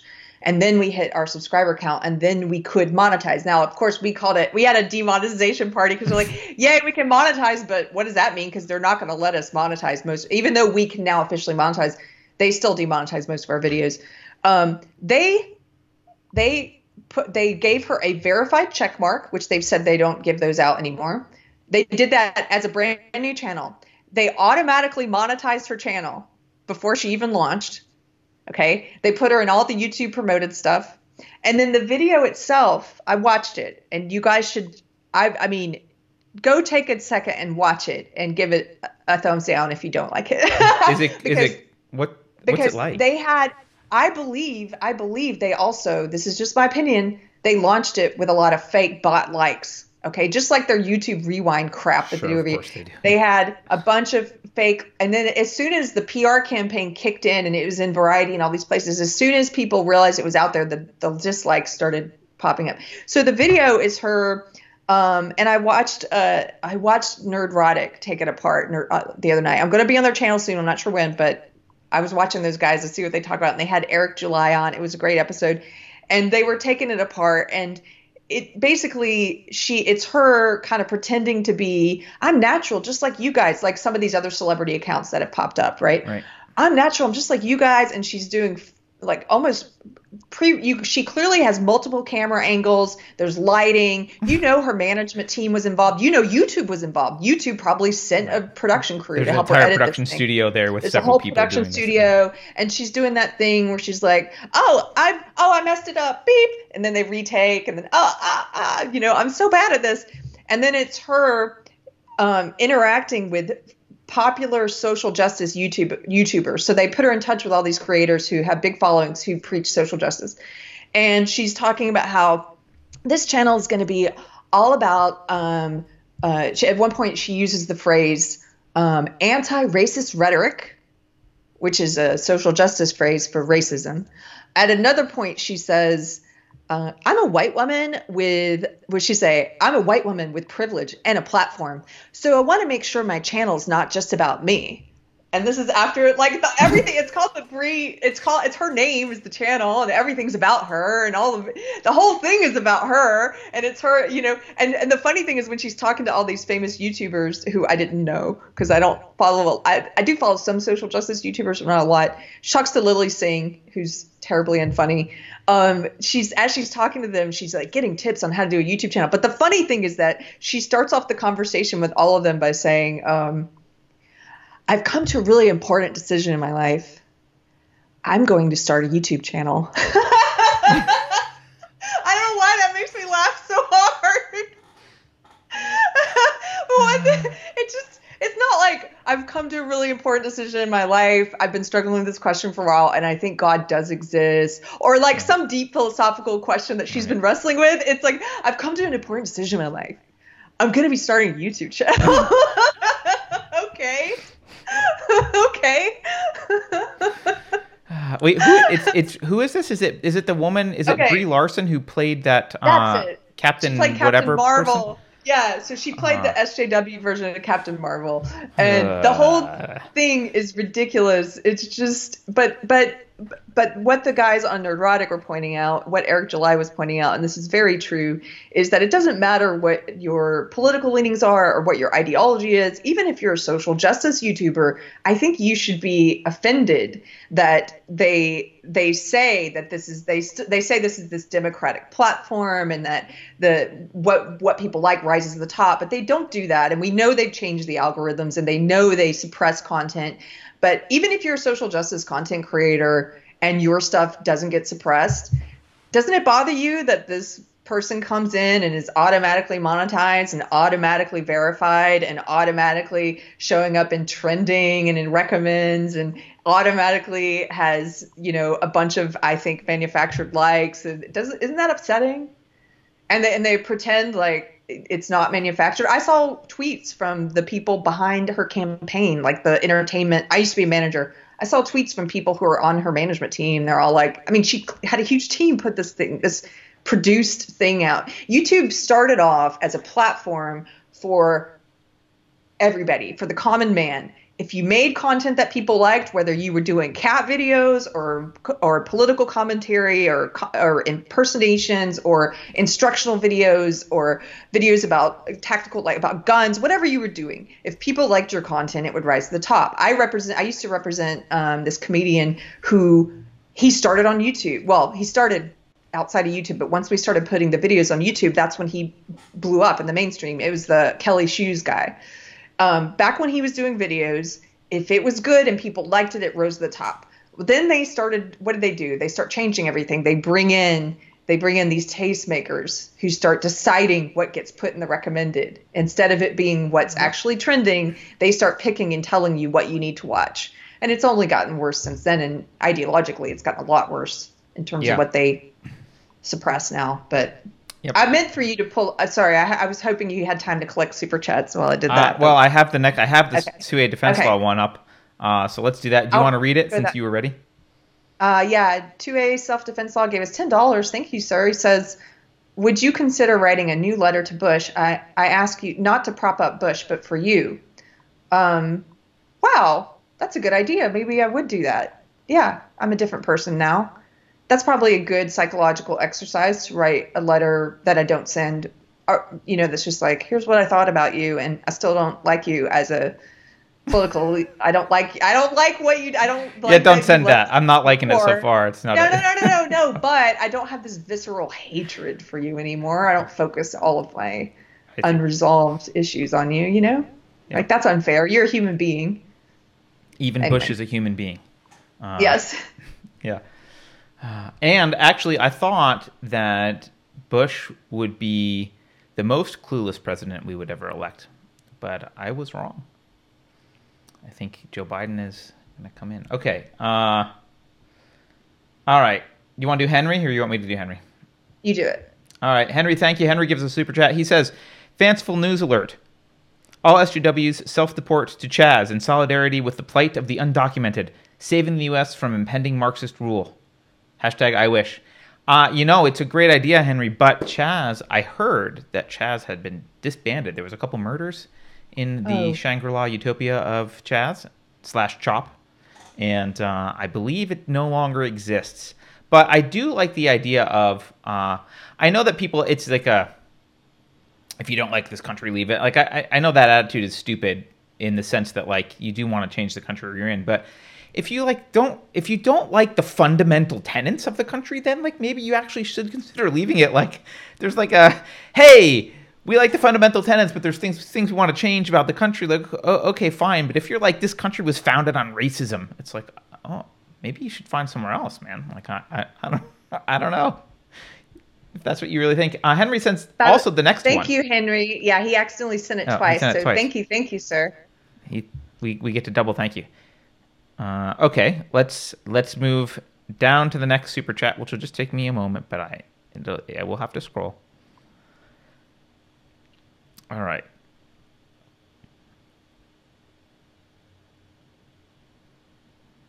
Thank you, guys. Okay, the next one. Okay. The next one is from Judge Lott. Thank you, Judge Lott. Judge Lott's also a subscriber, I know. Thank you, Judge. Um, twenty-five bucks. Thank you, Judge. Judge says, Carter, what are your thoughts on Curtis Yarvin, neo-reactionary thought, and the Dark Enlightenment? Thanks. Uh, this isn't the answer that you want to hear, Judge, but I'm going to say it because it's the right answer. I need to spend... I, I know of him. Um, I know he's anti-democracy, which I think is good. um, but I need to... Uh, I need to study more before I really give an answer about what I think about him overall. And after I do that, I might want to have him on the show. Uh, so I don't want to say anything that is not based in a, in a firmer understanding of, of what he believes. So I will, I've actually had a tab up on his website um, for a while to read some of his stuff, um, but I just haven't. So I will prioritize that, and I promise... I promise I will come back on a future show soon and give you better thoughts about it, but I don't want to I don't want to just say random B S. Um, okay. Teresa the Kid. Uh, thank you, Teresa the Kid. YouTube is shoo. I don't even... oh, ass assho? YouTube is assho. I got it. I understood. I understood oh, the way the kids type nowadays. Thank you, yes. Teresa the Kid. The old and guy. And by the way, somebody, people, I'm just reading people corrected me in the chat. Yeah, it's the person I was talking about. The the YouTube is pushing out, and they they do this periodically. Is they push S J W accounts on everybody, and this one just happens to be an. It's an actress. It's Brie Larson, Brie an Larson. actress. I think I said Olsen. I think that's a porn star. It's not Olsen. It's Larson. Oh, anyway. Brie Larson's the name that I know, and that's the one who played the Captain America. We'll, yeah, Captain, we'll Captain yeah. Yeah, okay. Um, Captain Marvel. Marvel, whatever. That's right, Captain America was a guy. Captain something or other. I didn't watch, I don't I don't like those movies, I'm sorry. I know a lot of people love them, I just don't. Uh, all right, uh, next super chat, thank you, Mary Mahoney. Uh, Mary sends us ten bucks and says, is there anything you can relay about laws that restrict? I have to, I have to several stores... and have been told I have to wear a mask. They refuse to allow me to purchase anything.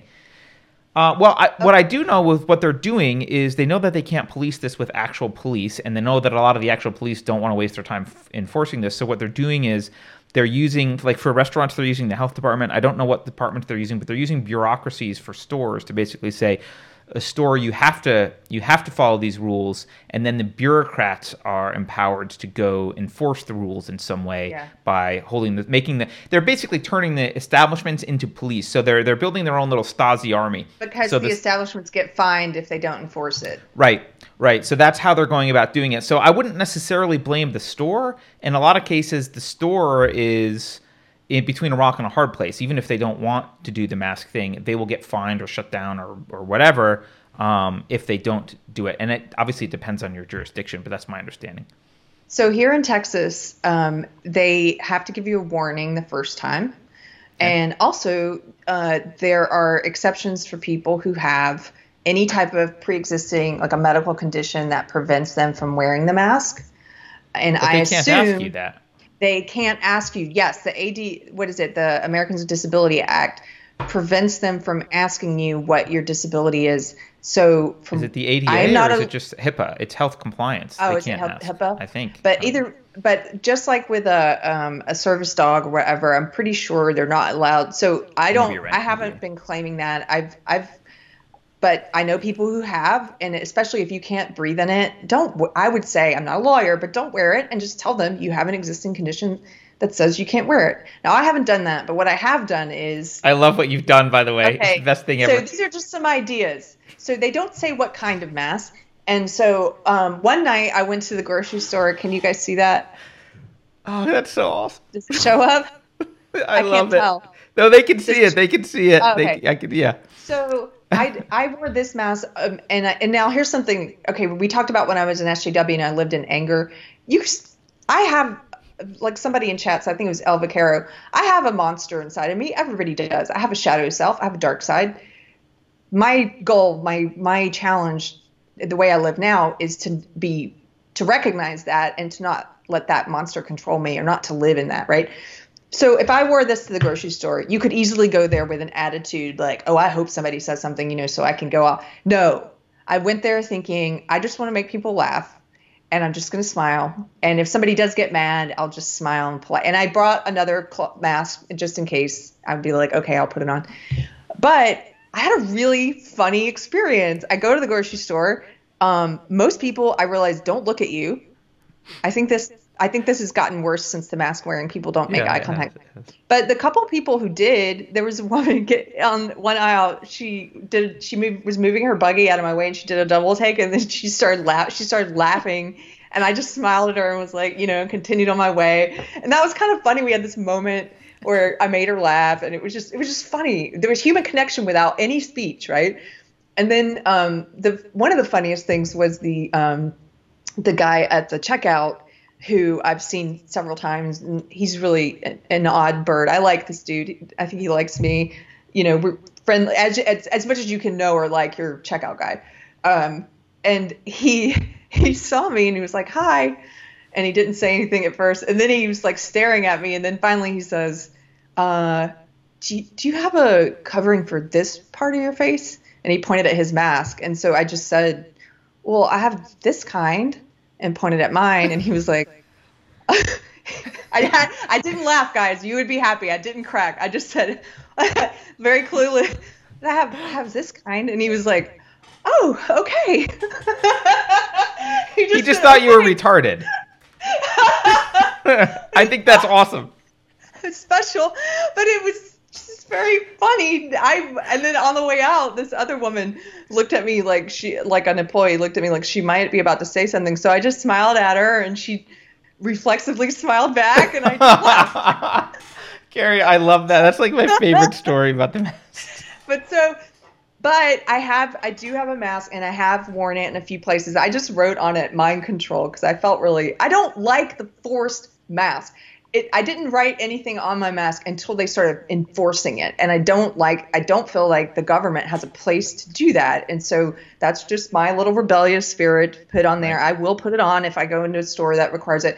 But I do want to do the fun mask thing again. I think next time I try it, I'm going to, what I'm going to do is wear the Phantom of the Opera one.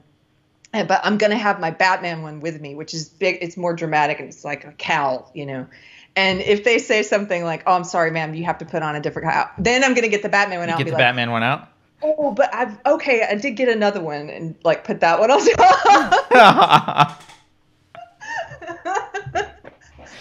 I think it's great, Carrie. Uh, anyway, you can have brilliant. fun with it, guys. It's brilliant.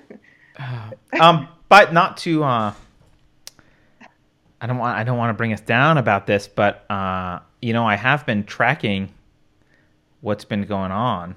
Okay, uh, this is not going to be fun, is it? uh, well, I mean, Go right ahead. Go right again, ahead. I'm not going to talk about the death rate because it is lower than everyone okay. thought at the beginning. So we're not I'm not having that conversation. But um, so I've been tracking. This is just California by county, seven day rolling average uh, number of new cases per day, and it goes from green, which is basically the zero range, and up to red, which is bad. So if you look, this is way back in March. If you can see this, um, you'll notice for most counties, right? Watch what happens right after the uh, Black Lives Matter protests. Wow. Boom. There have been, like, there has been a massive increase in, I mean, again, this is according to the official numbers. I'm not getting into an argument about whether the official numbers are correct or blah, blah, blah, or, and it's also like maybe we're testing more. There's a bunch of reasons why this should be. But if you just look at that, like from that level and you accept the numbers, um, and I actually saw something about uh, hospitals in Texas being overwhelmed, although I, I don't know what to trust with the media anymore, so who knows. Um, but it's the thing that bothers me about this particular thing is, you know, we were told you couldn't assemble, and as soon as the George Floyd protest slash Marxist revolution, let's just call them what they were, as soon as the Marxist revolution protests uh, started, all the healthcare professionals signed a big thing about how, you know, participating in B L M protests is, is more important than COVID, and, and that's what you should do.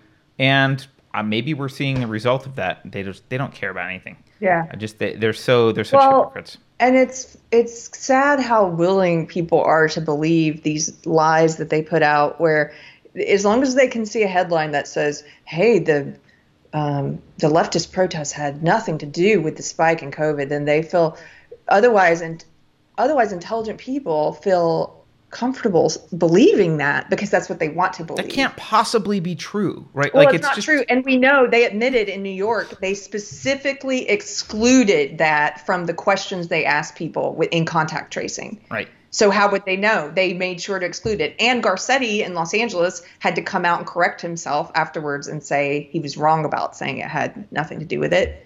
You know, obviously but, it but, has something to do with it. I, yes. I, yeah. It's just, hey, even I'm, if it's the common cold, it doesn't matter if it's COVID.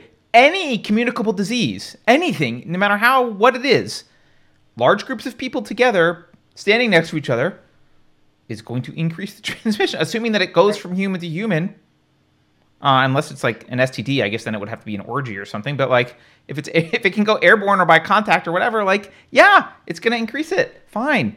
Um And, you know, I know there's arguments for, like, we need herd immunity, blah, blah, blah. I'm not going into the, those arguments. Like, I, I get all that. I get the data might not be reliable. I get I get all that. My point is just, like, they're, they've been pointing us to these numbers for so long. And then when it's politically convenient, they say, oh, never mind, you can amass in crowds. And now that that's dying down, uh, they're like, oh, you can't amass in crowds anymore. And by the way, this, this, all this red that we just showed, that has nothing to do with the fact that we told you you could get into crowds. It's like, you know, you can't, yeah, you can't believe any of this stuff. All right, let's do some more. Yeah. Super, Super chats. chats. Battle Gnome well, twenty-three. Why... You want to read it? Go ahead.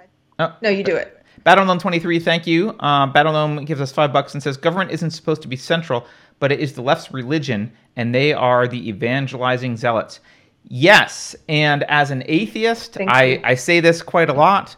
There are very few actual atheists in the world. Most are state theists, and the entire left are state theists. So, um, yeah, they worship the state as their god. Carrie's very excited about something. She'll tell us later. Oh, uh, I'm my fella and I are doing a juice cleanse, and I just got ah. my juice delivered by, juice cleanse, by him. Right. Yeah. Ninja Kitty gave us a super chat. Uh, thank you, Ninja Kitty. And you do enough for the show. You don't need to give us super chats, Ninja Kitty. Ninja Kitty says, open the pod bay doors, Hal. I'm afraid I can't do that, Dave.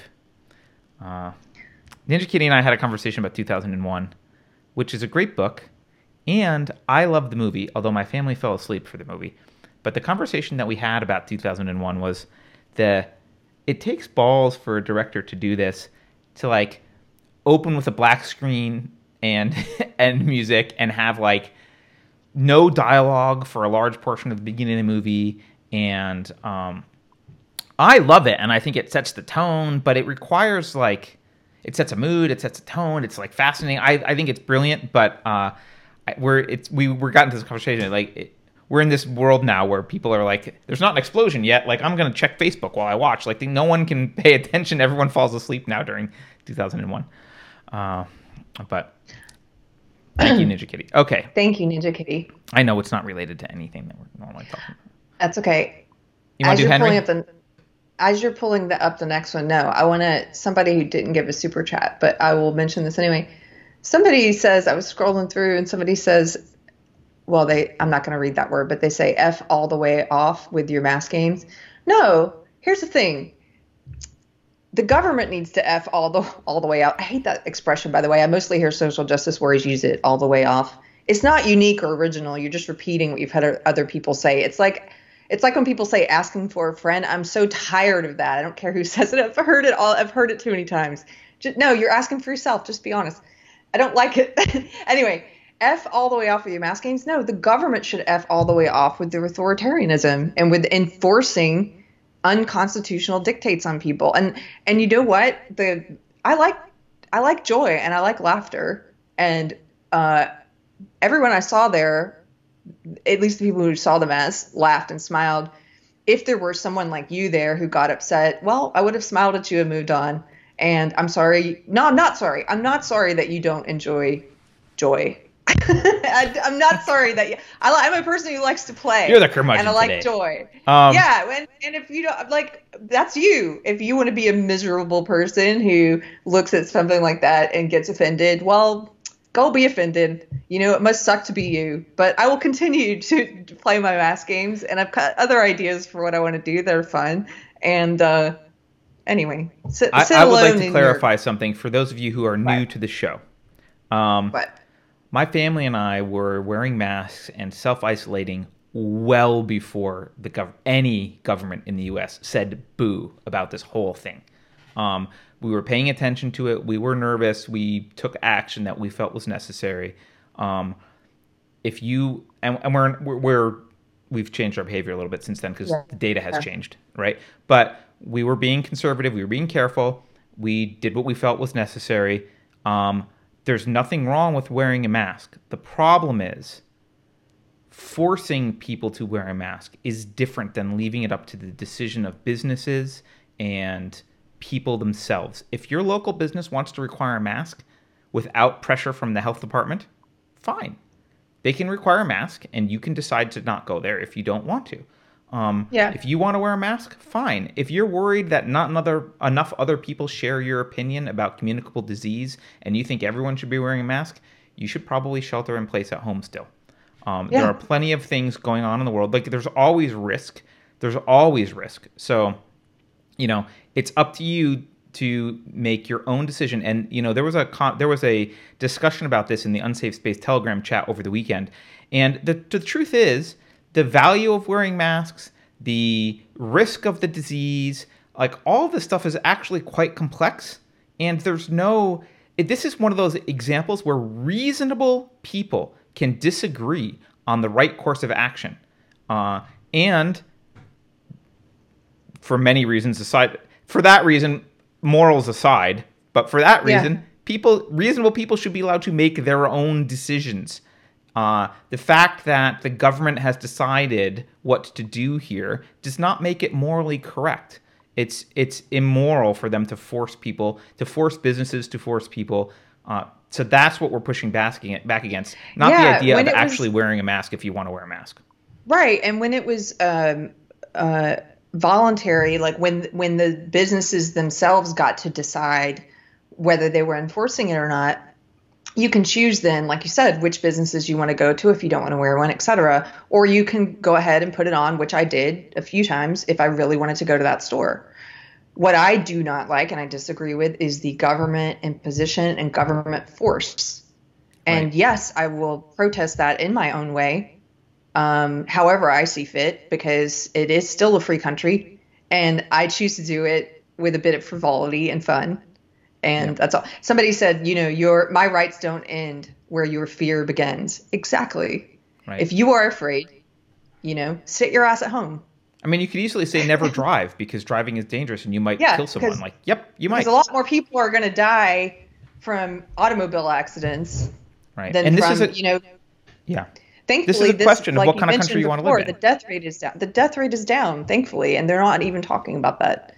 Right. So, and and look, look, I think a lot of things still aren't clear about this virus. So, like, reasonable people, depending on the information they have, their own personal risks, what's going on in their area, with their interpretation of the data, can make their own decisions. But, um, you know, you got a choice you got to make fundamentally. Do you want to live in a country in which you are uh, wards of the state to be protected from everything that might give you an owie?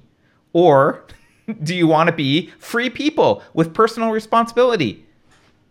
And some of us want to be free with personal responsibility. And someone mentioned smoking in, in the chat earlier.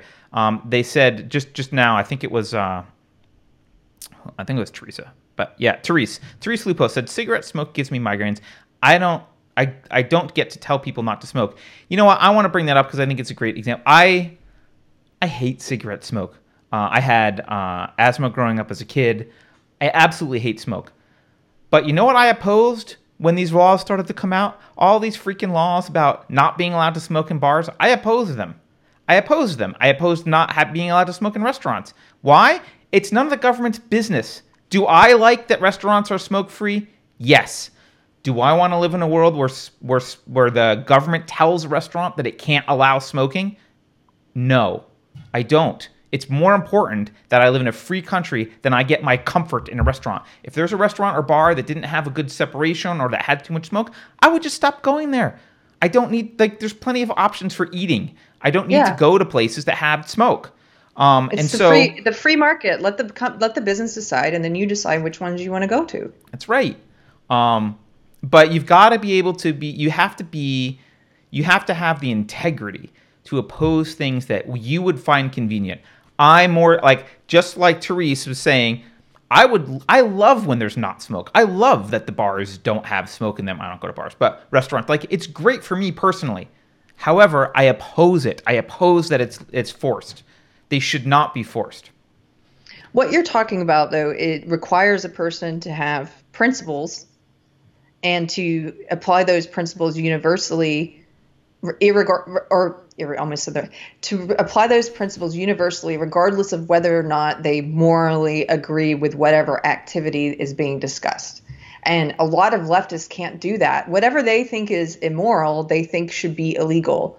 And I used to be that way. If I thought it was immoral, it should be illegal. Well, now I don't believe that way anymore. There are lots of things that I disagree with that I don't think are moral or healthy or um, that people should engage in. And I don't like it when people engage in and around me, but I think it should be legal. There's, I mean, yeah, yeah. There's so much immoral. Like, I don't, and I'm not even sure what everything, like, is it immoral? Is it immoral to smoke? Well, I don't know. Like, it's certainly not immoral to, like, I, I don't know if you're smoking out of, like, well, somebody might say it's immoral for you to smoke next to them, right? Right, you're but harming I'm, them. Sure, right. sure, but like, right. But they don't have to be next to you. It's immoral yeah. to break someone's door down and blow smoke in their face in their own house. We all agree on that, right? Right. uh, but you know, there's lots of questions where, like, is self if is quote self abuse immoral? Like, is it immoral to drink all the time? Well, I don't know. Like, I drink sometimes. Uh, it's self-destructive to be drunk all the time. That's clear. But, like, it's not my decision to decide how much alcohol everyone else. Some people don't drink at all because they, you know, they either don't like it or they know that there's a slippery slope there or whatever for them. But, like, that's not a that's not a decision that we need. We don't need a, an authority figure making that decision for us. We have no. differences of opinions, and we behave accordingly. You just need to sit down. You're like, put your busy bo- busybody brain to sleep, and like accept the fact that people like stuff that you don't, and they might disagree on morals. Busy yourself with um, controlling your own body. Busybodies. Right, right. Make your damn room. Okay. Uh, the super chat we had up before, I'm going to put it back up because I didn't read it. Henry gave us a super chat. Thank you, Henry. He says, Heather McDonald for Secretary of Education. Um, for those of you who don't know, Heather McDonald is the one who wrote the book that whose title's escaping me, but it's about cops. What's the name of the book, Carrie? You have it. I know you've read it's it. The, I haven't read it yet. Oh, War on Cops. It's The War on Cops. I haven't read it yet, but um, I want to read it. This was a book that the S J Ws hate, and most of them have not read it, and so I'm very curious to actually read it and see what I think about it instead of, like I used to do, just receiving an opinion and holding it. Right. I want to see what I think of it. I heard that so. It's racist and sexist, and it's a patriarchal oppression piece. Oh, I don't know, yeah, I'm a little skeptical of that. Uh, Cupcake, thank you, Cupcake. Uh, Cupcake says, he who is silent and bows his head dies every time he does so. He who speaks aloud and walks with his head high dies only once. Beautiful quote. I don't know who Paolo uh, Borsellino is, but now I'm going to go look the person up. Quote. Thank it's you, a, Cupcake. It's an awesome quote. Thank you. Yeah. Thank you. Uh, all right. Let's. I'm going to scroll a little bit more. I know we've had a lot going on. I, I really wanted to be more chat interactive today, but it's tough. We are. We're, we're reading growing. These. I love that we're growing. Teresa the Kid. Thank you, Teresa the Kid. She gave us another five dollars. She says, much respect for your joy, Carrie. When my mom got sick, we started a charity called Operation Choose Joy. I love that you're choosing joy over authority. Oh, thank you. I love that you created that charity, Operation Choose Joy, something positive. Notice that yeah. actually that joy is something that is universally despised by the left. And one of the things you can tell, they will go after. So actually, you know how you were talking about the oppression hierarchy before, and there's there's people at yeah. ends of the spectrum? What you can basically do is look at anything that is perceived to be enjoyed by people at the oppression end of the spectrum, and that will be attacked. So yeah. like that that's it. That's that's that's that's the criterion. So if you ask, why do they go after video games? Because white guys play video games. That's why. That's the only reason. You like it, and you're the enemy. That's that's you're not extent. allowed to yeah, yeah you're not allowed to enjoy this is they go after comedy. I mean mm-hmm. they don't they don't like when I posted that picture of myself in my uh Fourth of July, my Independence Day leggings, there were some people who didn't like it, and um it th- that is every everything about that di- that dislike that dislike of joy and stuff is, oh my gosh, that's one of the things I am so grateful to have left behind. Like, it's so freeing just to be able to have fun and not worry about with your little S J W sensor in your head. Like, is this an app- culturally appropriate? Is this, am I appropriating? Am I doing this? Is this an appropriate thing to celebrate? Can I have, you know, is it my, pri- they, they constantly say it's your privilege that mm-hmm. allows you to have joy. That's B S. It is a privilege to have joy, and anybody can choose to have it. You guys just are miserable, and you want to make everybody as miserable as you are. You know what it's and a privilege I've, of? It's a uh, Western culture privilege. It's a privilege of getting to live in a society where there's individual freedom, and we have the freedom to raise our standard of yeah. living high enough that you have time to watch Netflix or laugh at something or whatever, instead of, you know, constantly like struggling to rip your subsistence from the ground and like, you know, hoping that the potato famine is going to end soon. Like, that's that's the privilege. It's Western culture privilege. Uh, that's it. By the way, speaking of joy, uh, just because it's, it's I guess just because it's an emotion, but it was something I was thinking about earlier. Um, I don't even know how this really relates. I just want to say it. Uh, I think an- another thing to be able to cultivate is to be able to have empathy for people whom you envy, because this is something that the left cannot do. Um, they cannot mix empathy with envy. So if someone has something, or there's a position that someone has that they're jealous of, that they're envious of, uh, they hate that person. Envy leads to hatred, and they suspend all empathy for that person. Um, And that's a that's a dangerous to not be able to have both empathy and envy for someone, because we all are going to have envy. I'm not saying envy is like a a super. Uh, I'm not saying envy is a really noble thing. Like, don't go around envying people. But you know, there are things we look up and like, oh, that person has, you know, more money or better this or whatever. They're, they're in this position, and I wish I was. Um, when you catch yourself doing that, re- like try and try and cultivate empathy for that person as well, because uh, the way that all of these this Marxism works generally, the way a lot of this oppression warfare works, is by disconnecting your empathy from anyone for whom you have envy, and then encouraging you to be envious of anyone who has something that you would prefer in life or that you would like.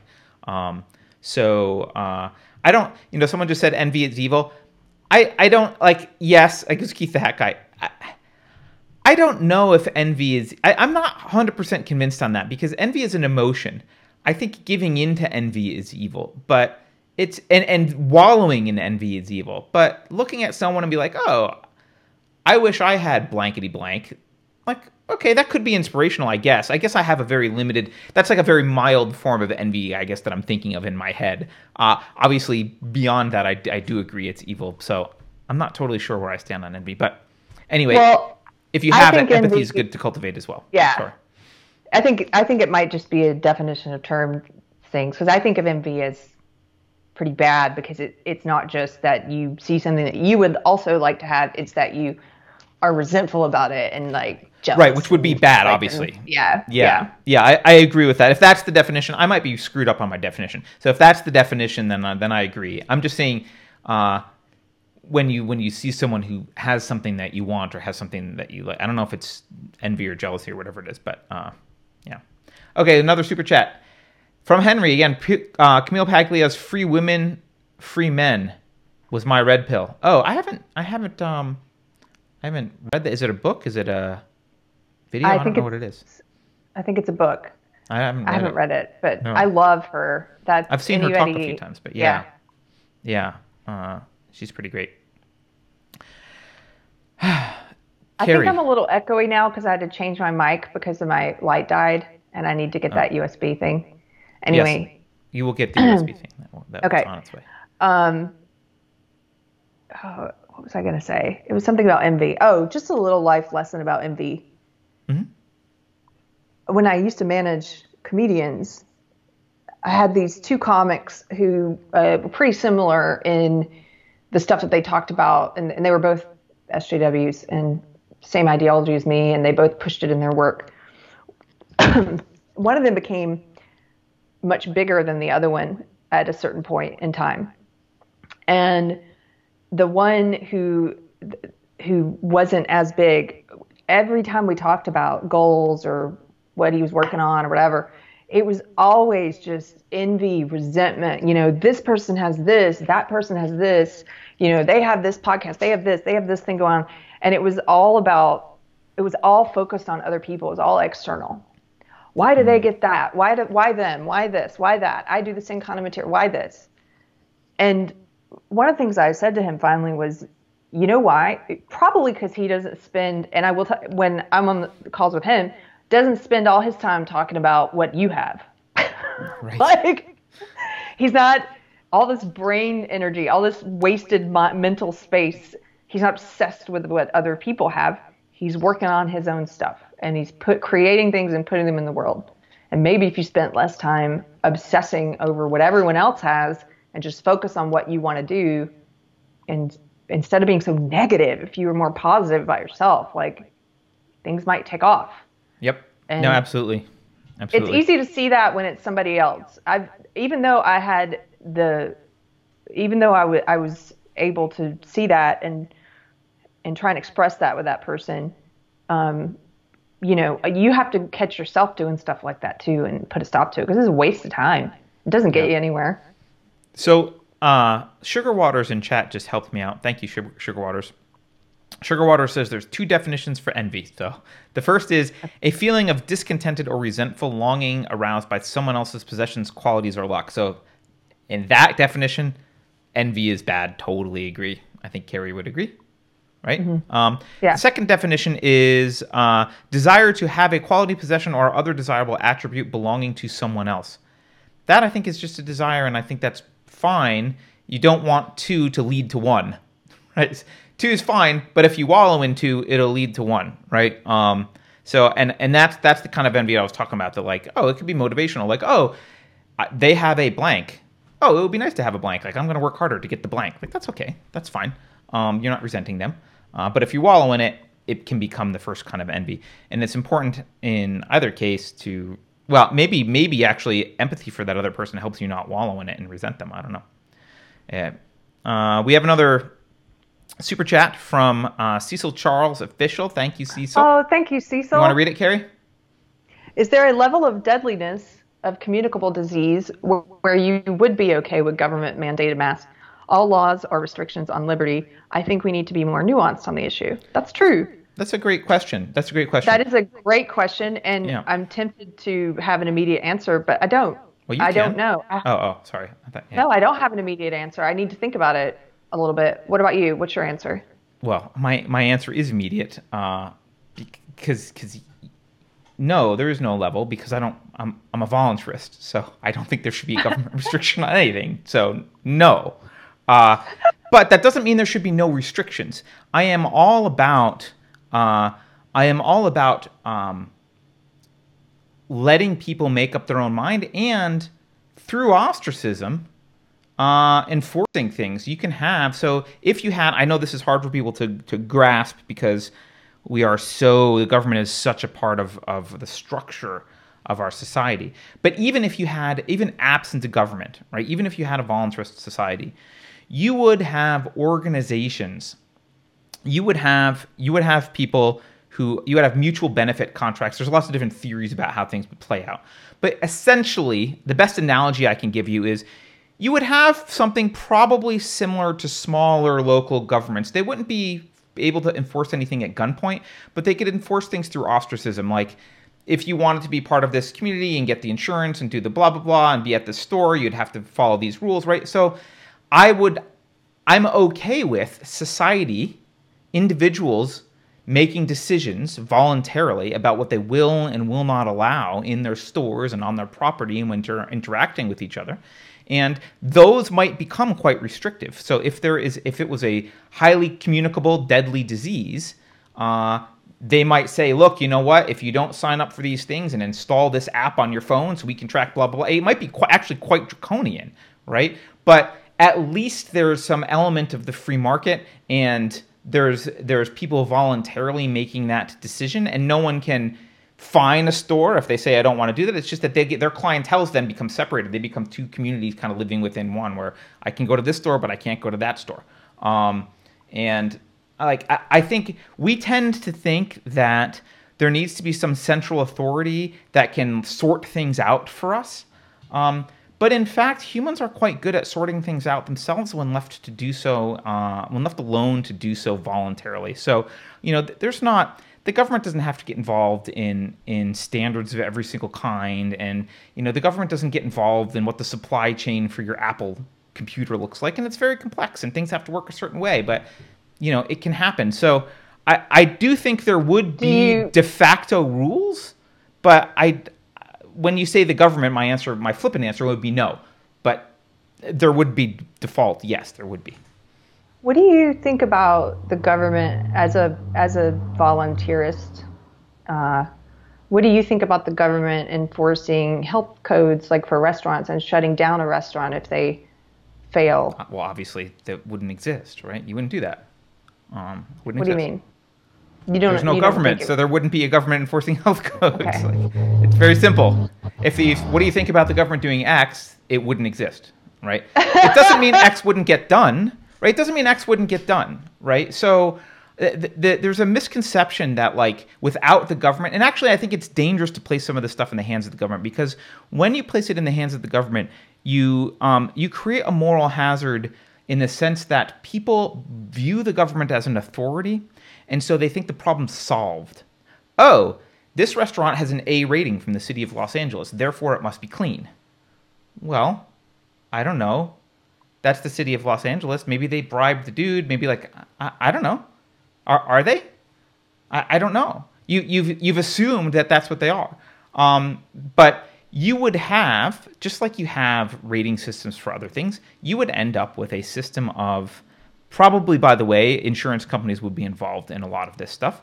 You would end up with a system of contracts and organizations that would, by default, have the same kind of thing. Like, oh, this is a restaurant with the, this, you know, the stamp of approval of blah, blah, blah. It's like, okay, well, I know if I'm going into this restaurant, Blue Cross won't cover it if I get food poisoning, because this one doesn't have the thing. It's like, all right, well, this one is some dude with tacos with no certification on the side of the road. Like, do I want to trust that? Well, that's up to me, right? Now, um, you would still also have in society, like if he's selling tacos and it actually contained poison, you would still also have a mechanism for dealing with like blatant false advertising and stuff. But um, again, this can be accomplished through ostracism. And I do think it is difficult for people to wrap their heads around that, because it's such a departure from where we are, which is why I don't argue for voluntarism normally. What I instead am, am trying to do is to get people to, like, let's peel back and just start talking about like a minimalist government. What would a minimalist government do?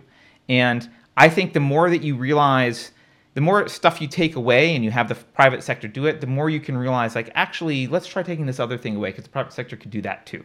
Right? You could make that same argument for literally everything. Why why can't, well, what if someone cuts your hair and they're bad at it and they stab you with the scissors? Like, shouldn't we have the government regulate that? Like, you could say that about literally everything, which is where we're going now, where we have a government that literally regulates everything. And the question is, do you want to be free and voluntarily interact with other people, or do you want to be a child and have the government tell you what to do?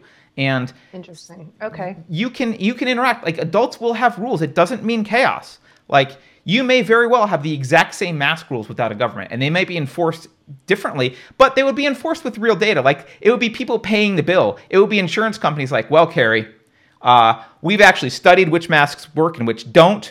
This is what this is your health risk. Like, you're allowed to do these things, but if you, you can't go to these, you can't do these things without this, or we're not paying for your health care. Like, all right, take the risk, right? Take the risk.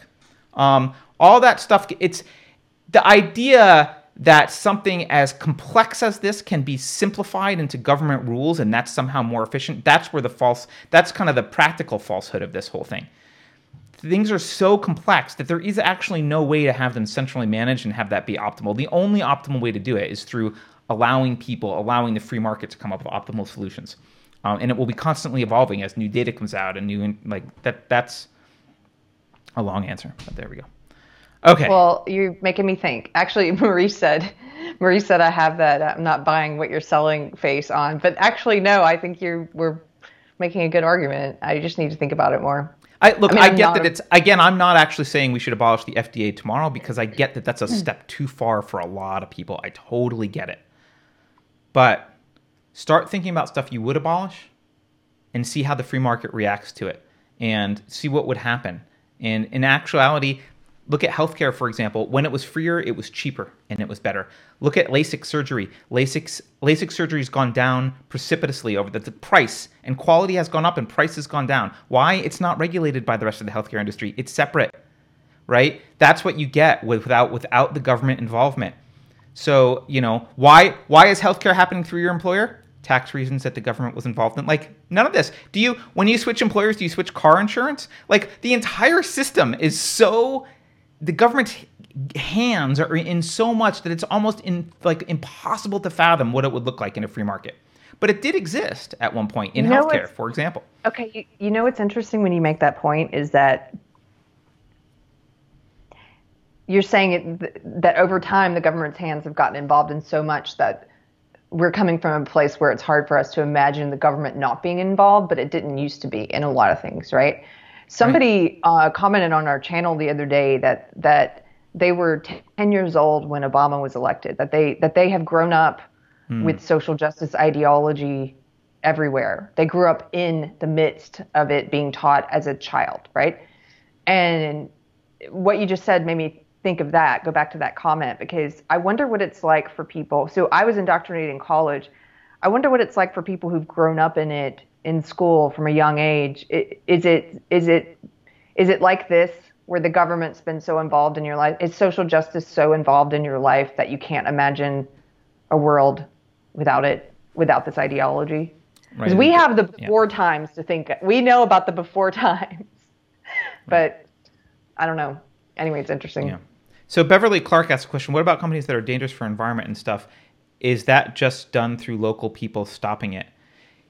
Yeah. So, I mean, again, you can you can look at this as like there has to be actual force. Like, yeah, you would have similar rules about like, okay, well, you know, you can't, no one will do business with you if what you're doing is poisoning the environment in this way. Like, yeah, all that stuff can be regulated. Um, because, by the way, it is the initiation of the use of force to poison someone's air. Like, if you throw a chlorine gas canister outside my house, even if the canister doesn't land on my property, but the gas wafts in and kills us, that's the initiation of the use of force. Like, yeah, you can poison the environment, and that is the initiation of the use of force. However, um...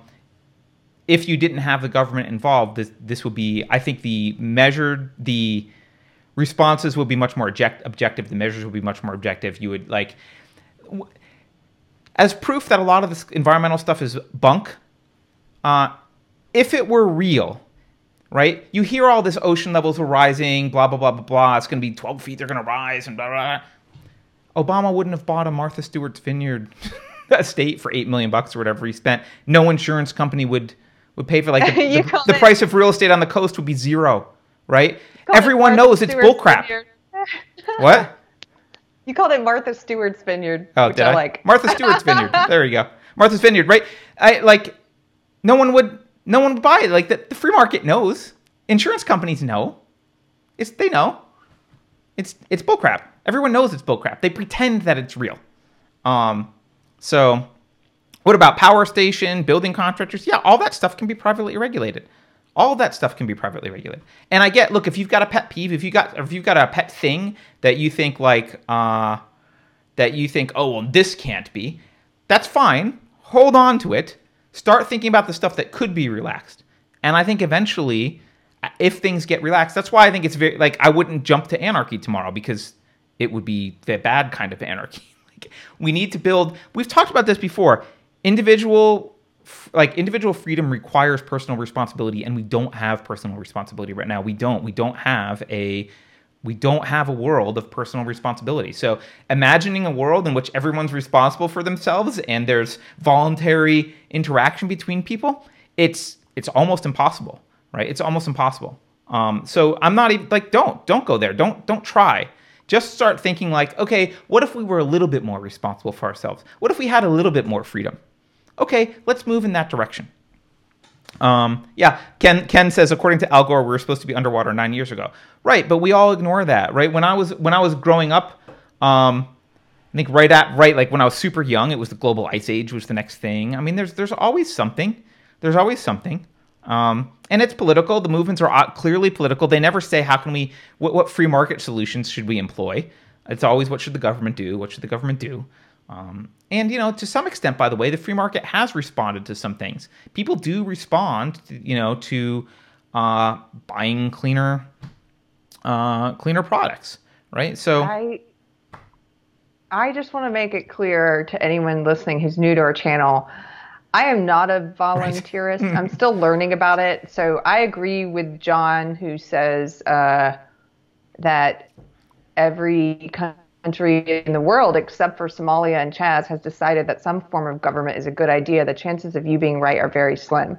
But I also believe that what you're saying about at least just think of the places where you could trim the fat is a good exercise, and everybody should engage in it, because I can immediately think of places where I think the government has overreached and they don't need to be involved. So, right. So this is the thing, the, the argument that it's that you could have said the same thing about the founding of America, right? We've never tried having an individual rights. It won't work. Rights come from the king. They've always come from the king. You've no one's ever tried this. That's not an argument. That doesn't mean it's wrong. Um, I do agree that we don't, like, as we've said a million times, politics is downstream from culture, culture is downstream from philosophy. Philosophy and culture need to be fixed. It actually doesn't, in my view, it actually almost doesn't matter what the system of government is, almost, if the culture and philosophy are, are correct. Because if they are, um, people won't be asking for people won't be pushing forward. They won't want laws that infringe on rights. They won't like they won't be doing egregious things, right? And if and if you have a system, let's imagine, I mean, the other thing I could say, by the way, to that is like, you could say it's a pipe dream to imagine that anarchy could work, but I would say, like, what government in the history of all governments has ever stayed the same size or gotten smaller ever? That's the pipe dream, right? That's the fantasy. That's the ridiculous fantasy. It's never happened, and it's been tried a million times. So that's why I'm not focused on politics. That's why I'm focused on culture and philosophy, because those are the foundations that we need. And and I've said this before, and I'll say it again. I would love for our grandkids to argue about whether we need to abolish the libertarian government that we have and move towards anarchy, or keep the libertarian government the same size that it is, because actually it's turning out to be pretty good. They can have that argument. We're not in a place right now to have that argument at all. We're in a place where we need to fix philosophy and culture. Um, so that's not even a battle for us to fight. We're not going to go there. It doesn't matter. Um, we need to start fixing philosophy and culture. Okay. That was a long super chat. Answer. Sorry. Thank you very much. We got another super chat from Judge, Judge Lott. fifteen dollars. Thank you. He Thank says, you, Judge Lott. Would you consider doing a video comparing minarchism slash minimalism versus volunteerism, parentheses, your view, versus ANCAP slash anarchism, parentheses, Dave Smith's and Michael Malice's view? Also, which would best describe Ayn Rand's view? That's a Carter question. You lost me. I, well, let me, so let me clear, let me, uh, I want to say something. I, I used to call myself an ANCAP, right? I, I am anarcho-capitalist. I'm in the same camp as Michael Malice and Dave Smith. The reason I stopped saying that is because the word anarchy has a pretty negative connotation, especially nowadays when you got like Chaz and that kind of crap going on. So voluntarism is the same thing. It's just uh, sounds nicer. It's voluntary. that, that's you, all. But it's the same as ANCAP. I view it as the same as ANCAP. There are people who have like, there are people who imagine how it would be, but the the fundamental of all of them is uh, there's not a government with a monopoly on the use of force, and people have to interact voluntarily. That's what all of those things are. Now, people have different visions for how that would play out. I don't actually have a strong opinion about it, and I don't think anyone can have a, a reasoned opinion or a informed opinion until we get a lot closer to the stage where we see what society's like when we're getting close to that stage, right? I, I, I don't know. Rand, I can speak to. She would not like this at all, even though Michael Malice likes Rand. Um, I don't know if Dave Smith does. And I, I do. She would not. I. She's not on board with this idea. Objectivists uh, would be very angry at me. The ones who listen to me. Uh, it's not okay. Uh, she believed that there needed to be a strong but small government with uh, where the, the the proper function of government was to um, to protect individual rights. And protect, uh, and basically, you you abdicated the responsibility of the use of force, the retaliation to the government. So you said, okay, well, uh, if I'm if I'm robbed, I don't go back after the guy. I give the government the the, uh, I give them the right to go after the guy and arrest him. I don't do that. She believed in she believed in courts, police, and the military. Probably not much else. Um, so she would be more of a Uh, a minarchist in that. I don't know that she would like that word, but she would. She called herself a capitalist. That's that's where she would sit. And and by the way, I for ninety-nine percent of the time, I get along and I'm completely in agreement with most of the people who put themselves in that camp. Um, and I view our disagreements as, while important philosophically, Uh, a question that can can and should be postponed for quite some time, because uh, can we please not rush into authoritarianism? Let's agree on that. Uh, like I said, our grandkids can argue with Michael Malice's grandkids. They, they, they can all argue.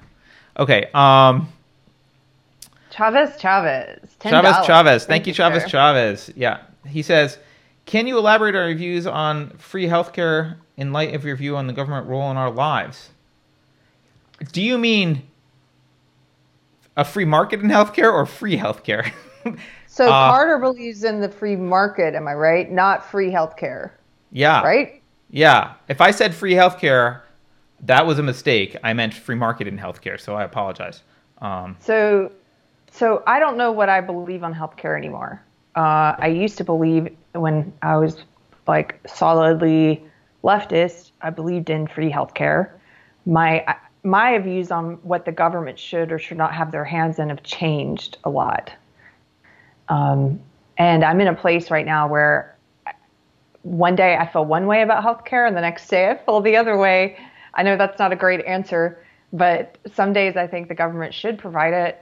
Uh, I'm probably going to get poo-pooed in the chat by volunteerists and libertarians and conservatives for thinking that, but I'm just being honest about where I'm at. I'm in, I'm in flux on this question. Yeah, be honest. Yeah. That, that's, and that's other days cool. I don't. Other days I think maybe we should try having the government butt out of healthcare and public education and everything and let the free market decide.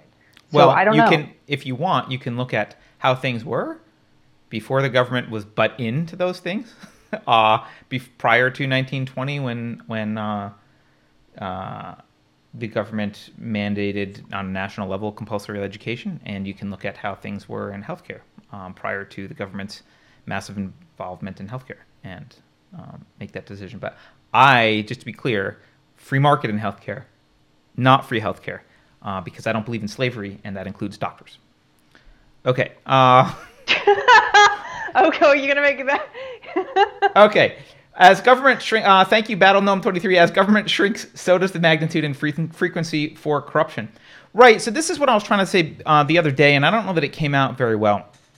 Obviously, corruption is a two-way street. You have the, the people paying and the people accepting bribes. Like, that's a transaction. It takes two to tango.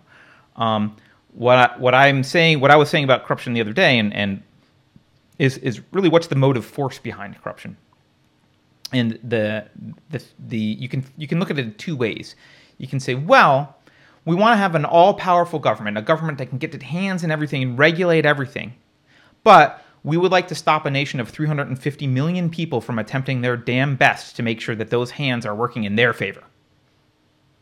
Okay, that's a, you can try that.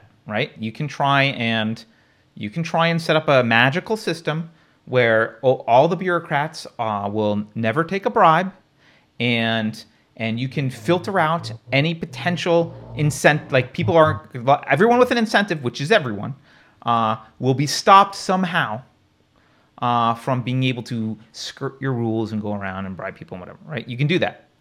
The other way to approach it, and this is practical, by the way. This is not the moral argument. There, there's a moral argument as well, but. The, Practically, the other way you can do it is you can say, oh, uh, they don't have that power to regulate. So, you know, what's worth bribing? When we watched that seventeen seventy-six uh, movie, it was a Broadway musical that had been redone, made into a movie. We watched it over the weekend, and one of the things that was funny was uh, John Adams complete, like, complaining. He stepped, Carrie, you'll love this. He steps outside. He's so frustrated with Congress. And this is like, this is Congress back then.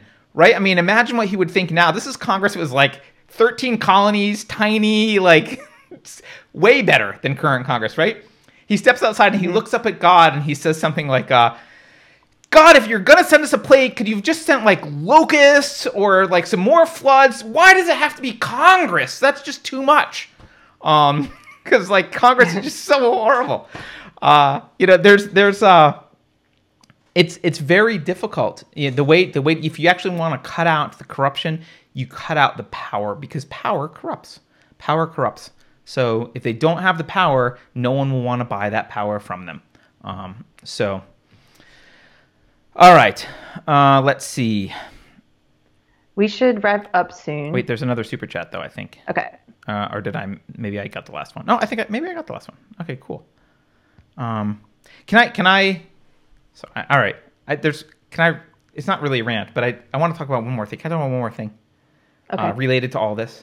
Sure. Um, and actually related to Ordinary Men, which we read as our last book club discussion, which you haven't read it or seen it, go check out the book club discussion. It was a lot of fun, and it was a great book. Um, and uh, we talk, we talk about this being a cultural and philosophic battle, and we've also talked about the fact that Uh, the primary uh, the primary battlefront here is actually with kids, right? Um, this is why Carrie cares about putting resources together for parents, right? So you're you're working on that, right? Um, kids are the primary battlefield, and um, and we've talked about trying to have kids not like how do you inoculate children from indoctrination? And I think there's there's a couple things you need to indoctrinate, indoctrinate children from. One is when we looked at the willingness for people to respond to authority in the book club, uh, and this was what Ordinary One was about, like ordinary men doing horrible things because they were ordered to do so. You can also look at the Milgram experiments for this. Um, what you want to do, if you think about this long term, uh, put your put your God hat on. Like imagine you're going to be around in three hundred years, and you're like, okay, what do I want to do with the human race? Um, well, uh, if you think about this, you need people who have. There were some people who resisted the Milgram experiment, and there were people who resisted um, murdering Jews, right? And those people had a very strong inner compass. They had moral foundation. Some of them in the Milgram experiment were uh, uh, had been through seminary, so they had religion. That was a grounding moral principle that told them, I'm going to make up my own decision, not listen to the authority about what to do. Um, but regardless, you need that inner compass, and you need you need to cultivate children that learn to use their own judgment and and learn the responsibility of their own judgment, that it is their their actions are their responsibility, and that their judgment is what must be developed and cultivated. And um, one way you can do that, I'm just going to give a piece of parenting advice for people with younger kids. Um, how you discipline, how you tell them things are no, how you present rules, how you think, how you present no, is extremely important. Many people present no from a place of authority. Why do we brush our teeth? Mommy said so. Why do we look both ways when we cross the street? Because I told you to. Why should you do X, Y, Z? Because I said so. What you're teaching a child there, you may get obedience out of that child, but what you're teaching is that the reason for rules is because they are handed down from an authority. And by the way, the primary role that you have in an authority is you provide you provide resources, and you're bigger and stronger, right? That's that's that's you what you are. Now, that translates very directly into a government that provides resources and is bigger and stronger. And if you wanna if you wanna indoctrinate kids, what you do from an early age is you teach them that rules are to be obeyed because they are told to you by a bigger and stronger person providing resources. That's the reason. And one thing that I swore to never do was to say, because I said so. So yeah, that get that can get into long discussions with your kid. And sometimes, by the way, you won't have a good reason and you will lose, and you need to suck it up and be like, I lost that one. I got to go come back and get a reason, especially as they get older. I got to come get a reason. Because if you don't have a reason for what you're telling them, you actually maybe shouldn't be telling them. There should be a good reason for everything you say. Why do you brush your teeth? Because uh, plaque happens and you'll get cavities, and then your teeth will fall out, and you won't be like, there's a reason for this. That's the why. The why isn't because I said so. I may still impel you to brush your teeth, but the why behind it is not because dad said so or mom said so or because whatever, because, quote, it's right. There's a reason behind things. Why is it right? Um, and that reason actually isn't complex, usually. Uh, and if you're asking them to do things for that and you don't have a good reason, go think about the reason. If you want to raise kids who are immune to indoctrination and who won't pull the trigger when an authority tells them to do it later, you've got to raise kids to to learn that they are expected to trust their own judgment, that they have the information and they're going to trust their own judgment, and that it's they have a obligation and a right to understand the reasons and behave accordingly um, as they see fit. And obviously, you know, that as they get older, more and more responsibility and that grows. I'm not, I'm not saying you give a you know one-year-old free reign, but what I am saying is the reason is very important. So as you're a parent, think about avoiding becoming an authority that says, because I said so, because that is a horrible, hor- that's the worst reason possible, um, because that is what turns people into, because Robin DiAngelo says so, because the culture says so, because my friends say so, because this authority says so, because Hitler said so. That's what that turns into. And because I said so is not an answer. That's all I wanted to say about raising kids for today. I like it. I don't have any personal experience with it. So somebody says, Carrie, say something. I don't have anything to add to that, really. I've heard you talk about You've heard before. it before. Yeah. Yeah, and I think it's an interesting idea of parenting. And, yeah. By the way, I don't mean no discipline. I hate also the, like, I'm just going to be my kid's friend thing. That's not your job either. So that don't don't false dichotomy on this. I'm not saying that. Uh, thank you, Ken. Yeah. Ken sends a super chat, says, I love you guys. We love you guys. We love the thank community you, we're developing here. Uh, all right. I think we're good. I think we're good. Uh, if you like the video, hit like and subscribe. And that actually reminds me of one other thing I okay. didn't mention before about that obnoxious Brie Larson video. I do have kids, by the way. Someone's saying I don't have kids. I do have kids, yes. But yeah, okay. So at some point, Carter, she said, you're going to love this. She says this. She goes, um, and I want you guys to tell me what you think I should talk about in the video. And I'll never say like and subscribe because I believe in free will. And you should be able to like and subscribe if you want to. and, the, and it was... And it, it was so insulting because... Does she do, is Eric, she twirling her hair like this while she's saying it? Because that's uh, how I've you're been, you're doing actually, it. Actually, don't make fun of twirling hair because I've been doing that the whole time. I know, realizing. But the way you're doing it is like gum chewing and I'm, hair twirling. I'm trying to stop. I do it without thinking okay. about it. Anyway, she says that, and the Eric July and the other guys pointed out, yeah, you don't have to ask people to like and subscribe because YouTube... is going to do all this free promotion for you right. and put you in everybody's feed, even though we don't want to see your stuff. YouTube will force subscribe, so don't worry about it. Yeah, yeah. It's like, I don't, I don't need to ask you to like and subscribe because you're going to be subscribed whether you like it or not, and YouTube's going to push this in your face every day, and it's going to be in the mainstream press. And but it's because I believe in free will. No, because you don't need to ask people. Because I believe in free will. You it's know what? So Whenever we say like and subscribe, we mean that you have no free will and you absolutely must. You have no choice. You have to like and subscribe because I said so. Because I That's said what we so. believe. What an idiot, what an idiotic thing to say. Anyway, it was it was hilarious. There's a lot of really funny, un, unintentionally funny gems in this video, but that was one of them. Yeah. And I want to say like and subscribe because I believe in free will. Hey guys, I'm going to ask you if you like the video, hit like, and if you don't, uh, you go. We have some people who do, who don't like, who hate view us, and feel free to hit your hate view, dislike, whatever. Um, but if you like it, hit like. I'm going to ask you that. And if you want to share this one, share this one. I'm going to try and convince you that you have no free will and you will hit the like and subscribe button. Right. It's so dumb. Okay. Uh, wait, wait. Aggie, Aggie, we have a, one more super chat. One last one. That's what I'm saying. I'm reading it. Oh, Aggie Rowe, thank you very much for the super chat. Uh, she says... Because I said so is a lazy excuse that doesn't require thinking. I love your show, guys. Well, thank you very much. We love you. Yeah. Thank you for the super chat. Okay. Carrie? Like and subscribe, guys. uh, wait, this show was very long. Is this show super long today? Oh, we gotta go. We gotta go. Oh, my God. Go. I just looked at the time. I'm sorry, everyone. We're going to go now. Uh, thank you. Right. Thanks Bye. for hanging in there. Thanks all for right. hanging in. Have a good one. Bye, guys.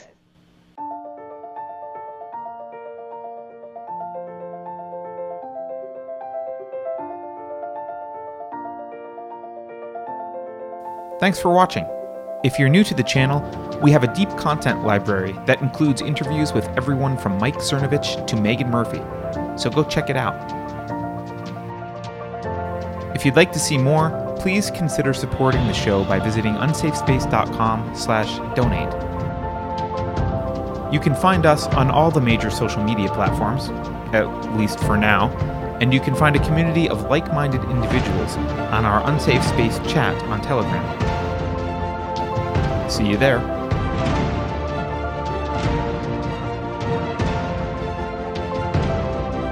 Warning.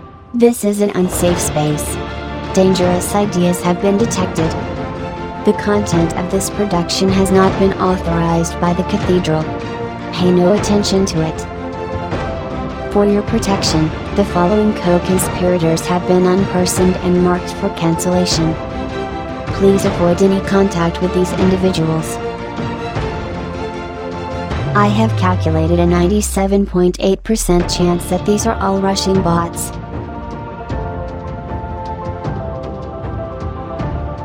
If you think about it, no one should be allowed to express opinions. But don't. Think about it, I mean. That's not your job. Thinking has been scientifically proven to be less efficient than compliance. Why not subscribe to the Washington Post? They use high-quality ink. Their type font is unbiased. That last line is fake news. Please disregard it and return to your safe space immediately. There will be cake.